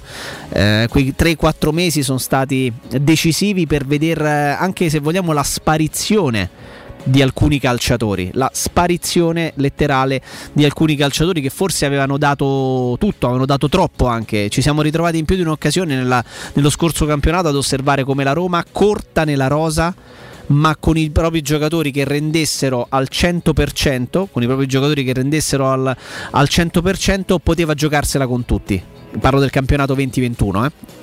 Tanto che fino alla prima parte, eh, alla prima parte del, mm, dello scorso campionato eh, Veretù rendeva benissimo e la Roma girava, Smalling eh, era stato a disposizione in più di un'occasione e, la Roma girava, eh, Spinazzola eh, stava in una forma sbagliante e la Roma girava, Mkhitaryan ha fatto una prima parte scorso, della scorsa stagione molto importante e la Roma girava, insomma tutti i giocatori importanti che, erano a disposizione, non erano infortunati, stavano rendendo al massimo, hanno contribuito a quella, a quella, mm, a, a quel rendimento, a quei piazzamenti positivi fino a febbraio, fino a febbraio 2021. Poi, eh, poi è, cambiato, è cambiato un pochino. Diamo quest'altra ultima ora perché cominciano ad arrivare gli esiti dei tamponi e de- delle varie squadre che in queste ore si sono radunate e si stanno radunando in vista della ripresa del campionato, fissata, lo ricordiamo, per eh, giovedì prossimo con il turno mercoledì, giovedì prossimo con il turno infrasettimanale. Inter, risultati positivi al Covid-19, Edin Dzeko, Alex Cordaz e Martin Satriano. Quindi sono tre i positivi eh, in casa Inter, eh, un positivo in casa Venezia, eh, un'altra delle ultime ore che vengono, vengono raccolte. Si aspettano eh, notizie e indicazioni evidentemente anche in, eh, in casa, in casa Roma. Quindi questa, eh, potremmo, potremmo arrivare anche a dare no, questa, questa notizia proprio nel corso, nel corso ancora del nostro, del nostro spazio. Che ricordo ancora una volta eh, ben, ben ritrovato al nostro Andrino Giordano. eh, tra poco ci sarà anche lo switch in, in cabina di regia. Ricordiamo oggi il nostro spazio eh, terminerà con un'ora di anticipo rispetto al canonico, alla canonica fascia 10 10-14. Eh, quindi cominciano ad uscire vari, varie, varie indicazioni che ci sono. Comunicato ufficiale, qui eh, siamo sulle notizie, eh, non solo interazione, non solo giochiamo, ma anche e non solo ci facciamo gli auguri, ma anche notizie. Eh, Iconè è un nuovo giocatore della, della Fiorentina, eh, piazza il primo colpo, Iconè dal Lille eh, ed, è, ed è proprio lui, insomma, il primo rinforzo per la squadra di Vincenzo Italiano, sta, sta fucina di talenti che negli ultimi, no? nelle, nelle ultime due o tre stagioni sta dando al calcio italiano soprattutto, mi sento di dire, un sacco di calciatori. Eh, Nicolas Pepe forse è una delle poche eccezioni che è andato all'Arsenal, peraltro non facendo neanche benissimo, ma da Osimen a Raffaele Ao passando per eh, appunto Jonathan Iconè sono diversi i giocatori che si sono affermati in quella realtà in Francia e che poi sono arrivati, eh, sono arrivati in, eh, in Italia. Eh, provo a rispondere anche io a questa, a, a questo giochino che vi ho lanciato, la partita più importante, eh, senza dubbio, eh, guarda, io ci metto dentro l'andata, eh, mentre Alessandro Ostini prima faceva giustamente menzione de- de- del ritorno dei quarti di finale di Europa League, Roma-Ajax 1-1, perché è quella che correttamente sancisce il passaggio alla semifinale e ci ha fatto credere davvero che potesse essere possibile qualcosa di importante. Io metto dentro la, la vittoria, eh, la vittoria invece eh, all'Amsterdam Arena, Ajax-Roma, quarti di finale, la partita complicata in cui, in cui Paolo Lopez para anche un rigore a Tadic. eh, quindi ci metto quella come partita più importante, eh, come partita più bella, e, quella e Roma-Inter 2-2 del 10 gennaio proprio per il fatto che la Roma era ancora in corsa per la posizione Champions e aveva dato la dimostrazione attraverso quella grande prestazione di potersela giocare contro una squadra che era attrezzata, costruita, programmata a tutti gli effetti per vincere, ovvero l'Inter. E infatti alla fine del campionato poi si portò a casa il tricolore. Quindi le partite più importanti di significato, quindi Uh, Roma Inter 2-2 e eh, Ajax Roma 1-2 e la più bella è inevitabilmente eh, Atalanta Roma 1-4 con una prestazione straordinaria qualche, qualche giorno fa sotto tutti i punti di vista. Tra i giocatori positivi, guarda, mi prendo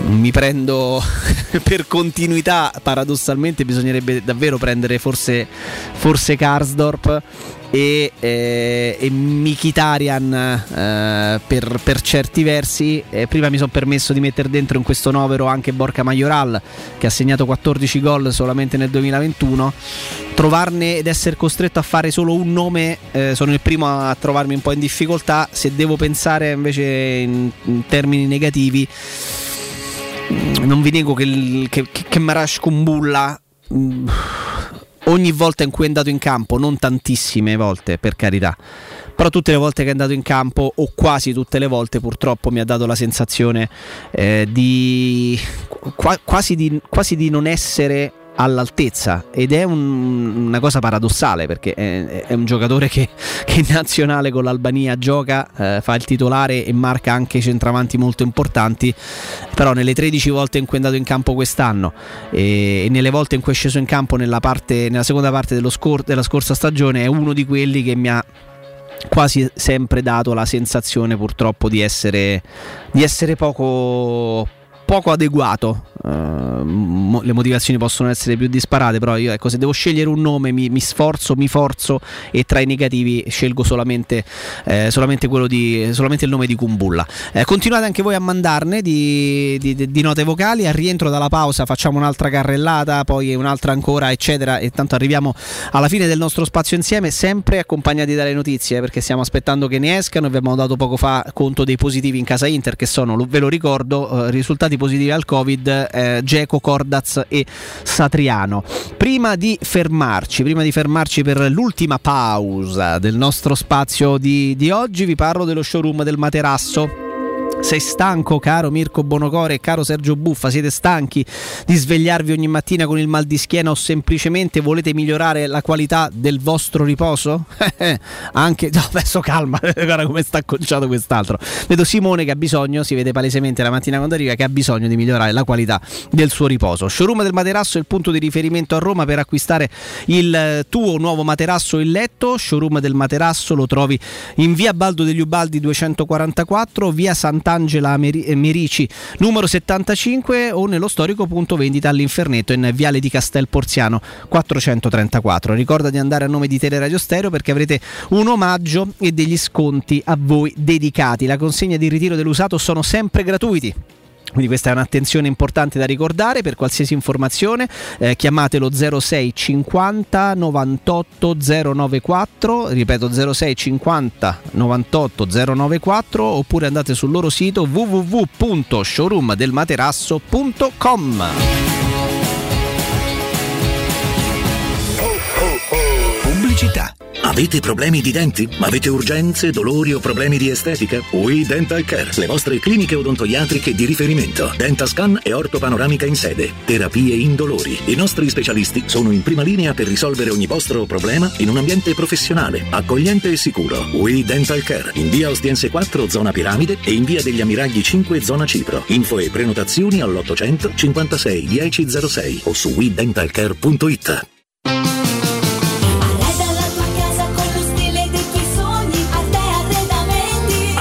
solo per questo mese, fino ad esaurimento scorte, effettua degli sconti eccezionali su tutta la zona giorno. Hai capito bene? D'arte, soggiorni, tavoli, sedie, divani sono scontati fino al 50%. Approfitta di questa promozione e corri d'Arte. A Roma lo trovi in Viale dei Colli Portuensi 500, via di Torrevecchia 1035, via Quirino Maiorana 154, arte.it con l'H davanti.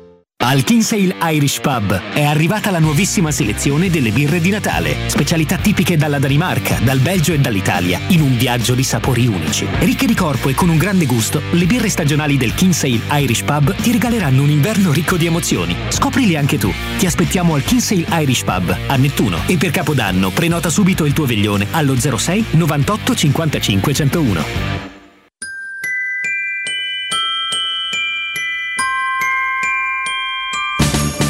Quest'anno a Natale vivi la magia di Cinecittà World. Scopri il villaggio di Natale con i suoi mercatini. Lasciati incantare da Polvere di Stelle, il Festival delle Luminarie. Gioca sulla neve nel Regno del Ghiaccio e incontra Babbo Natale.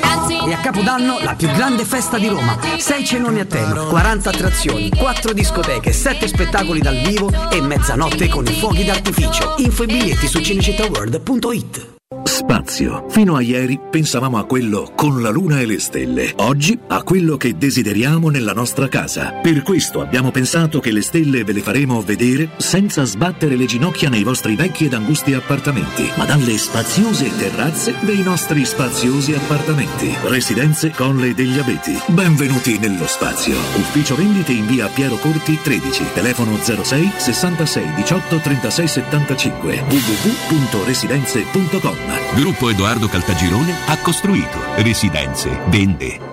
Amore, stasera ho voglia di pesce. Prepara le reti, fissa la randa, fissa i mulinelli, arma la fiocina. Ma tesoro, tutta questa fatica. Al pesce ci pensa Eurosurgelati Italia. Eurosurgelati Italia. Qualità, freschezza e convenienza. Le prelibatezze del mare lavorate e surgelate direttamente sui pescherecci. Piatti e sughi pronti, pizze e fritti, contorni, gelati e dolci. Eurosurgelati Italia. 100 punti vendita in tutto il Lazio. Cerca il negozio più vicino a te su eurosurgelati.it. Teleradio Stereo ti augura buone feste!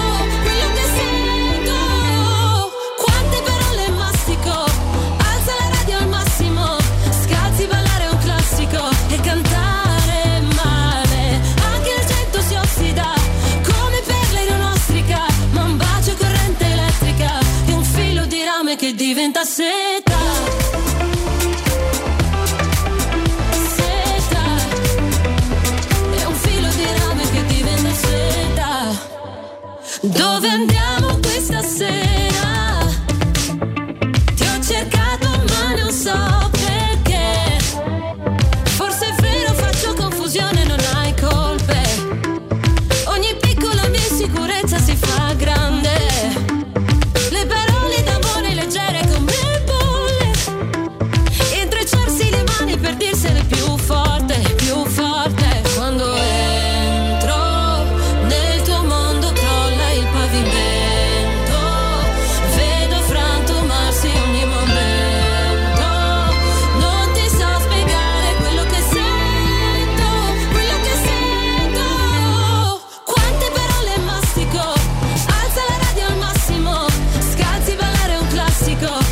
C'è stato il cambio in eh, regia, eh?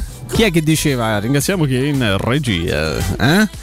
E poi te lo dico chi è. eh, chi è. Insomma, non, lo, non lo posso fare, non, cioè non posso tentare di farlo molto bene perché dopo potrebbe essere, potrebbe essere un, pochino, un pochino così. Allora, eh, ancora con, con voi ci sono tantissimi messaggi che stanno, mh, che stanno arrivando. Eh, stavo cercando ancora, grazie anche all'ottimo lavoro del dottor Sergio Buffa in redazione, che pensa, eh? Eh, c'è anche Sergio Buffa in redazione, col capello tagliato peraltro, ma ha detto che rigorosamente quando, vanno, quando un membro dei, dei maschile della famiglia va a tagliare i capelli a ruota, a cascata, lo fanno praticamente tutti, da Motti a Otto, Otto Motti, cioè tu non c'è un soprannome, c'è Otto Motti poi...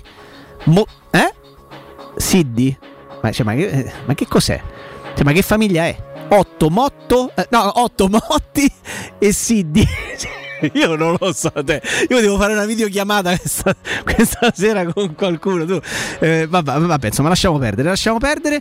Eh, cercavo notiziole sparse che potessero essere interessanti, soprattutto per questa sull'ultima parte di, di trasmissione insieme se ci fossero più che altro delle ultime ore ricordando che si aspettano eh, gli esiti dei controtamponi di alcuni, di alcuni calciatori della, della Roma così come di tutte le squadre che hanno iniziato a fare la- il famoso giro eh, di, di tamponi e quindi aspettiamo, eh, aspettiamo di avere notizie ma insomma sarà chi arriverà eventualmente dopo di noi nel prosieguo del palinsesto della Radio Stereo che osserva oggi delle, delle differenze, dei piccoli cambiamenti, ma rimane rigorosamente live ancora per, per diverse ore con voi. C'è Andreino Giordano eh? in cabina di regia che prende il posto di Mirko Bonocore. Salutiamo, ringraziamo per, eh, per il lavoro e continuiamo con voi. Dai, un'altra carrellata, caro, caro Andrea, di, di note audio, così ci confrontiamo su questo 2021 della Roma. Vai.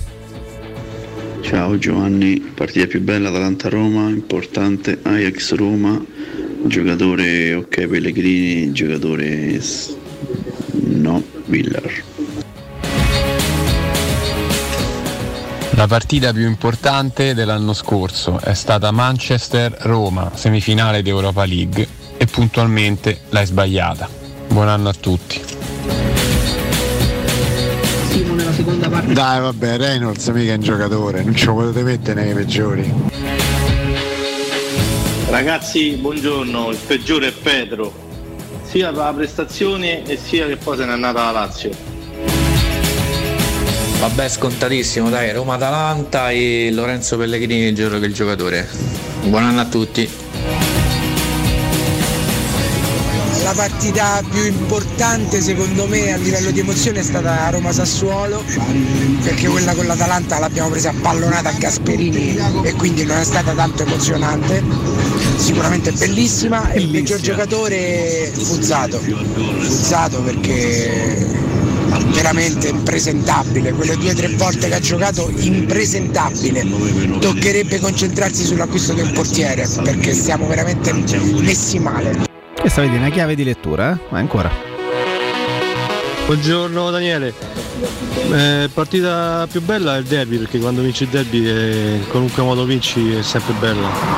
Eh, peggiore di Avarà, di Avarà e mm, migliore Lorenzo Pellegrini.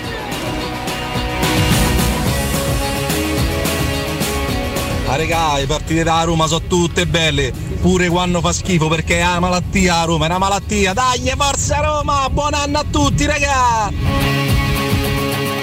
Eh, ci sta, ci sta, però vedi, eh, arrivano anche indicazioni diverse dagli stessi ascoltatori, no? Perché, per esempio, è stato fatto il nome di, eh, il nome di Fuzzato tra i peggiori. eh, dentro è stata messa una, una partita, giustamente, che è una semifinale di Europa League, che era probabilmente stata la più importante della Roma giocata, ma che ha dato poi un esito negativo. È, una, è assolutamente una, una chiave di lettura anche questa ci sta. Noi abbiamo scelto, magari eh, la maggior parte di noi ha scelto una partita importante che abbiamo reputato tale anche in virtù del fatto che l'hai vinta portandola a casa e quindi è diventata acquisito un significato ancora più superiore per il fatto che, che ha avuto un seguito ecco, da, da un punto di vista sportivo con un passaggio di un turno.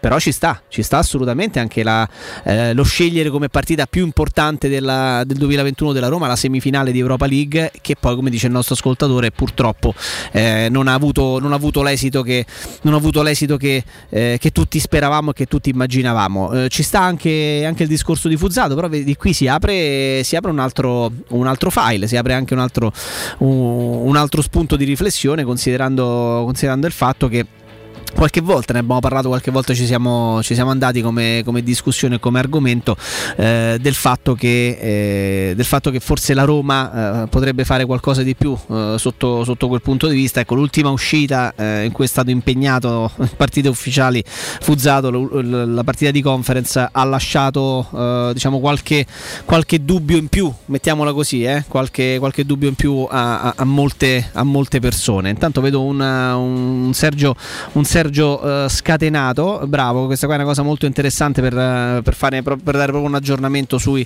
sui positivi al Covid uh, che, che, che, ci sono in questo, in questo, momento perché purtroppo bisogna aggiornare la, la classifica che facevamo, che già avevamo fatto ieri, ricorderete, avevamo dato un po' di aggiornamenti, erano 8 squadre su 20 ad aver calciatori positivi e invece sono, sono aumentate, aspettiamo anche magari di conoscere l'identità di questi. Eh, 06 06 88 52 18 14 veramente l'ultimo quarto d'ora eh, lo passiamo magari anche con voi se vogliamo scambiarci semplicemente gli auguri ricordando che ci salutiamo alle 13 continua il palinsesto quindi non, to- non continuiamo fino alle 14 come facciamo in genere ci fermiamo un'oretta prima per motivi di palinsesto essendo l'ultimo dell'anno e quindi se vogliamo confrontarci semplicemente eh, scambiarci gli auguri. Siamo qui 0688 52 18 14 questi sono i calciatori attualmente eh, sono le squadre con i calciatori attualmente positivi in Serie A eh, perché è un tema che rimane è ovvio di, di, di, strettissima attualità. Si tornerà a giocare tra poco eh, il covid ci accompagna ogni giorno e quindi mi sembra anche corretto darvi queste, queste indicazioni. nell'Atalanta due eh, tesserati del gruppo squadra che non sono stati comunicati. Nel Bologna ci sono Molla eh, Nico Domingo Rodriguez e eh, Viola. Nell'Empoli ci sono tre membri della squadra non comunicati, un giocatore nella Fiorentina, anche qui non comunicato, Krishito Shevchenko eh, nel Genoa, nell'Ellas c'è Magnani, nell'Inter, eh, notizia di poco fa, Geco, Cordaz e Satriano, nel Napoli Lozano, Osimen ed Elmas, nella Salernitana sette giocatori, identità non comunicate, uno per la Samp, idem, eh, due per eh, il Sassuolo, eh, nello Spezia Kovalenko, Manai, Ristov e Zola, Verdi ed un altro non comunicato per il Torino e un tesserato nel Venezia, non comunicato in attesa purtroppo degli esiti dei vari giri di tamponi anche di altre squadre, tra cui la Roma. Pronto? Ciao. Buongiorno. Buongiorno Tiziano. Ciao Tiziano. Ciao, io mm, ti chiamo per informazione diciamo, abbastanza urgente. Io ho saputo che cioè, ci sta la capienza degli stati al 50%, giusto come nuovo decreto. Sì, sì. Io dopo 4, 4 anni per cause lavorative mi sono comprato il biglietto per Roma Juve. Bravo, siamo sulla stessa barca e non so, non, siamo in attesa entrambi di capire cosa succederà, perché allo stato attuale 12.500 persone o giù di lì restano fuori. Quindi aspettiamo Quindi, di avere indicazioni. Non ci sono comunicazioni ufficiali. No, ancora. no, non ci sono comu- la comunicazione ufficiale, che è, peraltro è arrivata qualche ora fa, è la specifica del fatto che, che, per gli stati questa capienza ridotta partirà non dal 10 di gennaio, ma prima. Ma prima. Quindi abbiamo avuto la, semplicemente la certezza del fatto che quindi già per Roma Juventus, a prescindere dal numero di biglietti venduti, nello specifico 4 42.005 non potranno più essere 42.005 bensì 31-32.000 e quindi inevitabilmente 11.000-12.000 certo. persone restano fuori eh, Ovviamente non si andrà a tagliare abbonati, è giusto pure così. Sugli abbonati, sugli abbonati, abbonati, no, eh, sugli abbonati no. Però gli abbonati sono intorno ai 22.000, non vorrei dire una sciocchezza, quindi 10.000 sbigliettamenti extra abbonamento sicuro entreranno. Bisognerà capire quale criterio utilizzeranno. Io aspetto comunicazione perché come te, come te eh, ho due biglietti di Tribuna Tevere per Roma Juventus. Eh, non so se verrà fatto un discorso meramente eh, cronologico, eh, credo possa essere quella, no? In base a chi certo. ha acquistato il biglietto prima e si dà precedenza ai 10.000 certo. che hanno acquistato il biglietto prima, mi sembra anche certo. logica come cosa. Certo, va bene. Tutto qui. Ti ringrazio. Grazie a te. Tanti Ciao, auguri, tanti auguri, Ciao. tanti auguri. No, mi dispiace perché questa mm, insomma era un- uno dei grandi temi con cui ci siamo lasciati ieri in questo spazio, poi nelle ore successive eh, abbiamo scoperto appunto che per gli stadi sarebbe diventata la capienza ridotta già prima del 10 di, del 10 di gennaio, creando inevitabilmente dei disguidi eh, nei confronti di chi ha acquistato il biglietto in maniera preventiva, sper- pensando addirittura perché questo si, si pensava ragazzi, non vi dimenticate che qualche settimana fa era al vaglio del governo e di chi per il governo ha eh, cariche riguardanti, deleghe riguardanti lo sport, la proposta di riaprire gli stadi al 100%, questo non più tardi di qualche settimana fa. E siamo passati dal 75 effettivo, possibile in proposta tornare al, al pieno della capienza, a scendere al 50%. E quindi insomma è, è cambiato parecchio, è cambiato parecchio. Pronto? Pronto? Sì, buongiorno. Ciao ragazzi, complimenti per la trasmissione e poi auguri soprattutto, anche se beh, non c'è sta niente da festeggiare, però dai. Grazie, anche a te caro. Grazie. Grazie ragazzi. Senti, no, per quanto riguarda la Roma, è molto diciamo deluso da, da tanti giocatori come tutti quanti, ci aspettavamo un'annata sia sì, di ricostruzione, però insomma da tanti giocatori ci aspettavamo un po' di più. Mhm. E poi ragazzi stavo sentendo una notizia del Zamparini, ma poi c'è le notizie, avevo sentito stato ricoverato. Sta, sta molto male, sì. Cioè, la notizia Eh, è diventata di, di mi dominio pubblico che ha avuto problemi, problemi seri ed è ricoverato in Eh, condizioni no, no, la, la stavo sentendo girando per la radio, mi è molto dispiaciuto, anche che non era un personaggio che io amavo moltissimo, però sportivamente mi è molto dispiaciuto. Spero insomma sia, sia meglio. Sì, sì, eh, Ragazzi, ok. complimenti per tutto e ci fate compagnia sempre. insomma. Grazie, grazie anche a te. Anche a te. Eh, fuori pericolo, dato fuori pericolo, era stato ricoverato d'urgenza, terapia intensiva, si parlava di condizioni gravissime, operato d'urgenza, però adesso raccontano, ma la notizia è già di qualche giorno fa, quindi è ancora ricoverato. Eh, che le sue condizioni siano comunque abbastanza importanti eh, è ancora così però viene raccontato come sveglio e fuori, fuori pericolo. Ricordiamo Zamparini storico presidente del, del Palermo ottantenne che, eh, che, insomma è stato, è stato operato d'urgenza nei giorni, nei giorni scorsi. Ne abbiamo, abbiamo ancora. Pronto?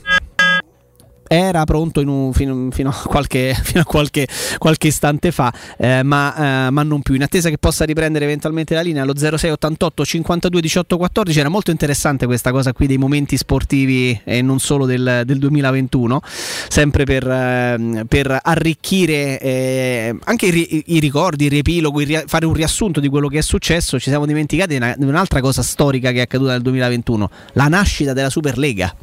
Ragazzi, il 19 aprile del 2021 nasce la- eh, avviene una delle più grandi farse della storia del calcio, cioè la nascita della Superlega, con i famosi 12 eh, club fondatori.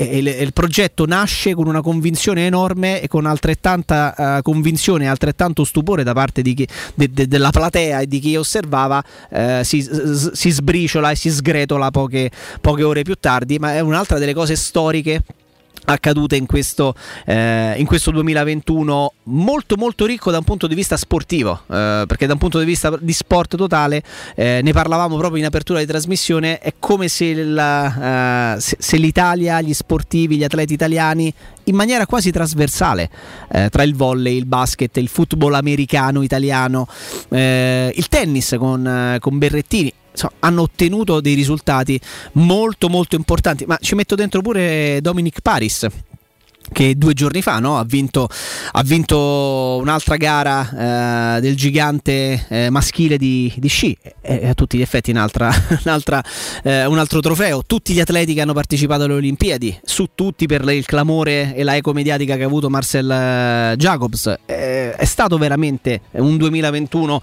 eh, molto molto importante molto ricco da un punto di vista proprio di, di risultati e di soddisfazioni sportive per i nostri atleti. È stato un anno particolare perché hanno cambiato maglia contemporaneamente eh, Cristiano Ronaldo e Lionel Messi non so se sia mai capitato, eh, no, e no- ov- ovvio iro- eh, è è la palissiana come considerazione perché Messi non ha mai lasciato il Barcellona, quindi no, non è mai capitato e quindi è un unicum.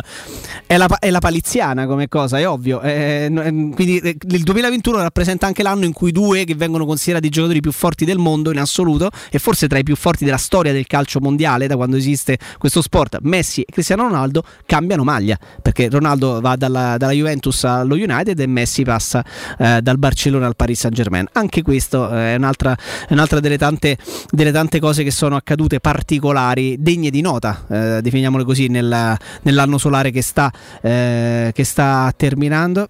A Aghero, beh sì eh, Aghero per altri motivi, nel senso che, che, è costretto a fermarsi e a smettere con la carriera da agonista. Lo stesso bravo Christian Eriksen, che, che, che ricordiamo si ferma eh, collassando a tutti gli effetti durante, durante una partita con la sua Danimarca nel corso degli europei. È stato un anno molto molto molto molto molto intenso eh, facciamo ancora una carrellata di, di note vocali eh, così le, le, le, commentiamo e poi ci facciamo gli auguri ci salutiamo eccetera eccetera Vabbè, scontatissimo, dai, Roma-Atalanta e Lorenzo Pellegrini il il giocatore. Buon anno a tutti. Buongiorno a tutti, tanti auguri, tanti auguri a tutti. Il gol che mi ha fatto più godere è il, quarto, è il quarto a Bergamo. È il quarto a Bergamo, t'ho schioppato. Comunque un abbraccio a tutti, tanti auguri e tanti auguri a tutti i detenuti. A tutti tutti. Buongiorno, allora la partita più bella sicuramente Atalanta-Roma, dove si è vista una squadra che finalmente non aveva paura di niente, né dei confronti diretti né di niente. Miglior giocatore del 2021 Lorenzo Pellegrini sicuramente. E miglior giovane Ibagnez. Buon anno a tutti e sempre Forza Roma. Abbiamo inserito anche altre categorie. E buffa ride, eh, non ha capito. Eh, se il nostro ascoltatore ha voluto inserire la categoria del miglior gol e del miglior giovane, eh, magari che è incredibile. Vai. Buongiorno a tutti, ma per me della Roma si salva poco quest'anno. Tutti sotto, sotto ampiamente sotto la sufficienza. Speriamo in un 2022 migliore. Buongiorno e forza Roma, la miglior partita dell'anno scorso, cioè del 2021, secondo me pure Ajax Roma. E il miglior giocatore Lorenzo Pellegrini, il capitano, il peggiore a malincuore perché lo ammiro, ma è Ingego che secondo me ci ha impiccata la stagione l'anno scorso. Forza Roma! Dai! Buongiorno ragazzi, Luca 87. La partita più bella è stata Ajax Roma, al gol di Bagnez. Migliore, migliore della stagione è stato sempre Bagnez e anche Gaspar. Miglior partita Ajax Roma all'Amsterdam Arena. Peggior giocatore Kumbulla, miglior giocatore partita più bella è stata il derby, quello dell'altro anno, quello vinto. La partita più importante è stata contro l'Atalanta perché tu capisci che lo, che lo puoi fare con qualsiasi altra squadra a prestazione. E i giocatori più importanti ho sempre detto Pellegrini e quello più scarso, regà, è Veretù. Eh, insomma, un'investitura in negativo insomma, pesante per, su Jordan Veretù, però rimane un vostro pensiero e anche la percezione che avete avuto la sensazione che vanno trasmesso alcuni giocatori. La seconda parte della scorsa stagione di Veretù molto male, eh? molto male, un inizio di quella attuale estremamente importante, salvo poi anche nel corso di questa stagione, di questo primo spaccato di, di stagione, benissimo all'inizio, le prime 3, 4, 5 partite e poi incalando. Cioè, non, non mi sembra che nel, nell'anno solare 2021 Veretù, al di là del fatto che abbia ottenuto e coronato il suo sogno di essere convocato con la nazionale francese, non mi sembra che per lui sia stato da un punto di vista di continuità di rendimento un anno eh, particolarmente, particolarmente felice.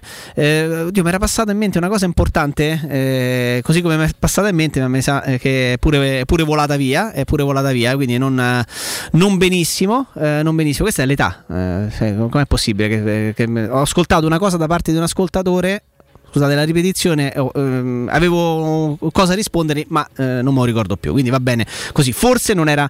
Forse. Mh, mm, No, no, no, forse non era importante. Però è molto importante ricordarvi intanto della locanda Baffolona quindi prenota eh, ancora l'ultimo dell'anno, se mm, ci sono ancora posti a disposizione potete verificarlo assolutamente, mancano ancora un pochino di ore al mitologico cenone, eh, alla locanda Baffolona nei suoi ampi spazi, ampi spazi potrai festeggiare eh, quest'ultimo dell'anno in sicurezza con la famiglia o con gli amici, eh, prenota e verifica se c'è ancora spazio a disposizione alla locanda Baffolona allo 06 88 93 01 14, potrai degustare la loro carne, i primi e i dolci fatti in casa, inoltre pranzi e cene aziendali locali anche con menù personalizzati. Locanda Baffolona si trova a Ciampino, via dei Laghi numero 12, info e prenotazioni 06 88 93 01 14 e approfittate a questo numero per, eh, per verificare se c'è ancora spazio proprio per questa sera. 06 88 93 01 14 sono organizzatissimi per garantire sicurezza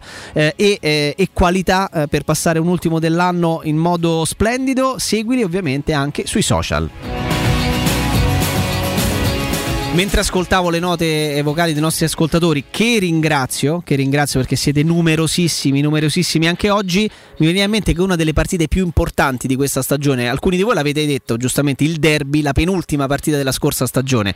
Eh, io non, la metto dentro tra le più importanti perché era il derby, ma perché con quella vittoria la Roma si garantisce poi la possibilità di arrivare settima e di giocare la Conference League. Perché se non avesse vinto il derby, l'avesse anche solo pareggiato, saremmo arrivati ottavi. Sembra una banalità, sì, non lo è, perché arrivare settimi ci ha garantito comunque di mantenere la continuità di partecipazione in una Coppa Europea. La Roma è una delle squadre italiane, andate a vedere che negli ultimi 20-25 anni eh, eh, ha avuto maggiore continuità di presenza nelle coppe europee, anche continuativamente, eh? non solo proprio per numero complessivo, che ne so, 16 partecipazioni su 20 stagioni, ma anche proprio consecutivamente. In mezzo in questi 20 anni c'è il passaggio a vuoto totale della, della Juventus, in mezzo ci sono gli anni terribili dell'Inter e del Milan e per me ha un valore anche potersi garantire la partecipazione alla terza, chi se ne frega, anche se ci fosse la quarta competizione europea ufficiale per club. E quindi il fatto che la Roma si sia garantita anche attraverso la vittoria del derby la partecipazione alla Europa Conference League mi, mi, mi dà soddisfazione. Mettiamola, mettiamola, in questo, cioè mi dà soddisfazione, cioè, mi fa piacere che accada e quindi è stata una partita importante il derby non solo perché era il derby ma anche perché siamo riusciti a, a, ad avere ancora partecipazioni nelle, nelle, coppe, nelle coppe europee. Facciamo una cosa, allora cominciamo a farci immediatamente gli auguri. Ringrazio intanto Simone cabina di regia eh, video. Pensa oggi ha detto che a tratti ha capito anche eh, una parziale, eh, parzialmente la, la, puntata e ha capito quello che, che, ascoltava. Non succede tutti i giorni, anzi, eh, ma non perché sia, eh, ma perché proprio non gliene frega nulla del calcio. Eh, grazie a Sergio Buffa in redazione. faccio tantissimi auguri a tutti gli ascoltatori. ringrazio tutti, tutti gli amici e i colleghi con cui dividiamo, dividiamo lo studio, la redazione da da, tanto tempo. Mando un abbraccio fortissimo e faccio un enorme augurio a Riccardo Galopeira, ad Augusto Ciardi che avete sentito ad inizio trasmissione, ad Alessandro eh, Austini e chiaramente a tutte le, eh, a tutte le loro famiglie. Eh, un augurio a Mirko Bonocore, a Matteo Bonello ovviamente, eh, al nostro Andrino Giordano e a tutti coloro quali sono, sono, in ascolto come sempre. Un augurio alla proprietà che ci permette di, eh, di essere qui e di, e, e di, lavorare e di fare questo, questo mestiere veramente, veramente bello bello. E in chiusura mi, mi, mi prendo veramente solo 20 secondi 20 secondini, secondini solo, solo, per me, non lo faccio praticamente mai, eh, però è un'occasione speciale perché è il 31 dicembre e tra credo 3 o 4 ore eh, il mio babbo eh, finisce di lavorare, va, va in pensione dopo, dopo, una vita passata al lavoro, dopo una vita passata in giro per eh, il mondo, anzi per l'Italia, per l'Europa e poi per il mondo, per il lavoro che fa. E quindi sono molto emozionato per lui perché ho visto una foto che mi hanno mandato eh, in cui è seduto alla scrivania con il computer in smart working come gli accade e gli sta accadendo quasi sempre da un paio d'anni a questa parte a consumare le ultime, le ultime, ore di lavoro. E quindi è una cosa che, che con il cuore pieno di, di, di emozione e di gioia mi, mi, mi, fa piacere dire pubblicamente per mandargli pubblicamente un abbraccio straordinario perché è un grande, perché il mio babbo è un grande e, e quindi gli faccio un enorme in bocca al lupo e augurio proprio in, in diretta radio, forse sta anche ascoltando e quindi se lo merita per tutto quello che ha fatto in casa e fuori casa però va in pensione, quindi insomma insomma, speriamo se la possa godere alla grandissima ed è un tifoso della Roma di quelli rari. E speriamo di poter andare insieme a vedere Roma Juventus. Magari di essere tra quelli che potranno, potranno andarla a vedere insieme in tribuna, in tribuna Tevere. Eh, grazie a tutti. Eh, ragazzi io mi prendo qualche, qualche giorno quindi ci, ci risentiamo nelle prossime, nelle prossime puntate trasmissioni ma lunedì ragazzi Augusto Ciardi Riccardo Galopeira Alessandro Siri sono tutti qua e vi tengono compagnia come sempre. Vi mando un abbraccio fortissimo e tanti tanti auguri. Forza Roma ciao Da quanto tempo non faccio un giro per Roma? Quasi mi fossi scordato che sono nato qua. Forse saranno i ricordi che bruciano dentro, quelli che tanto te senti non vanno più via. E non c'è sta più un vicolo, né una strada né una via, che mi può far tornare indietro, come quando tu eri mia. Amore grande mio, tutto mi sa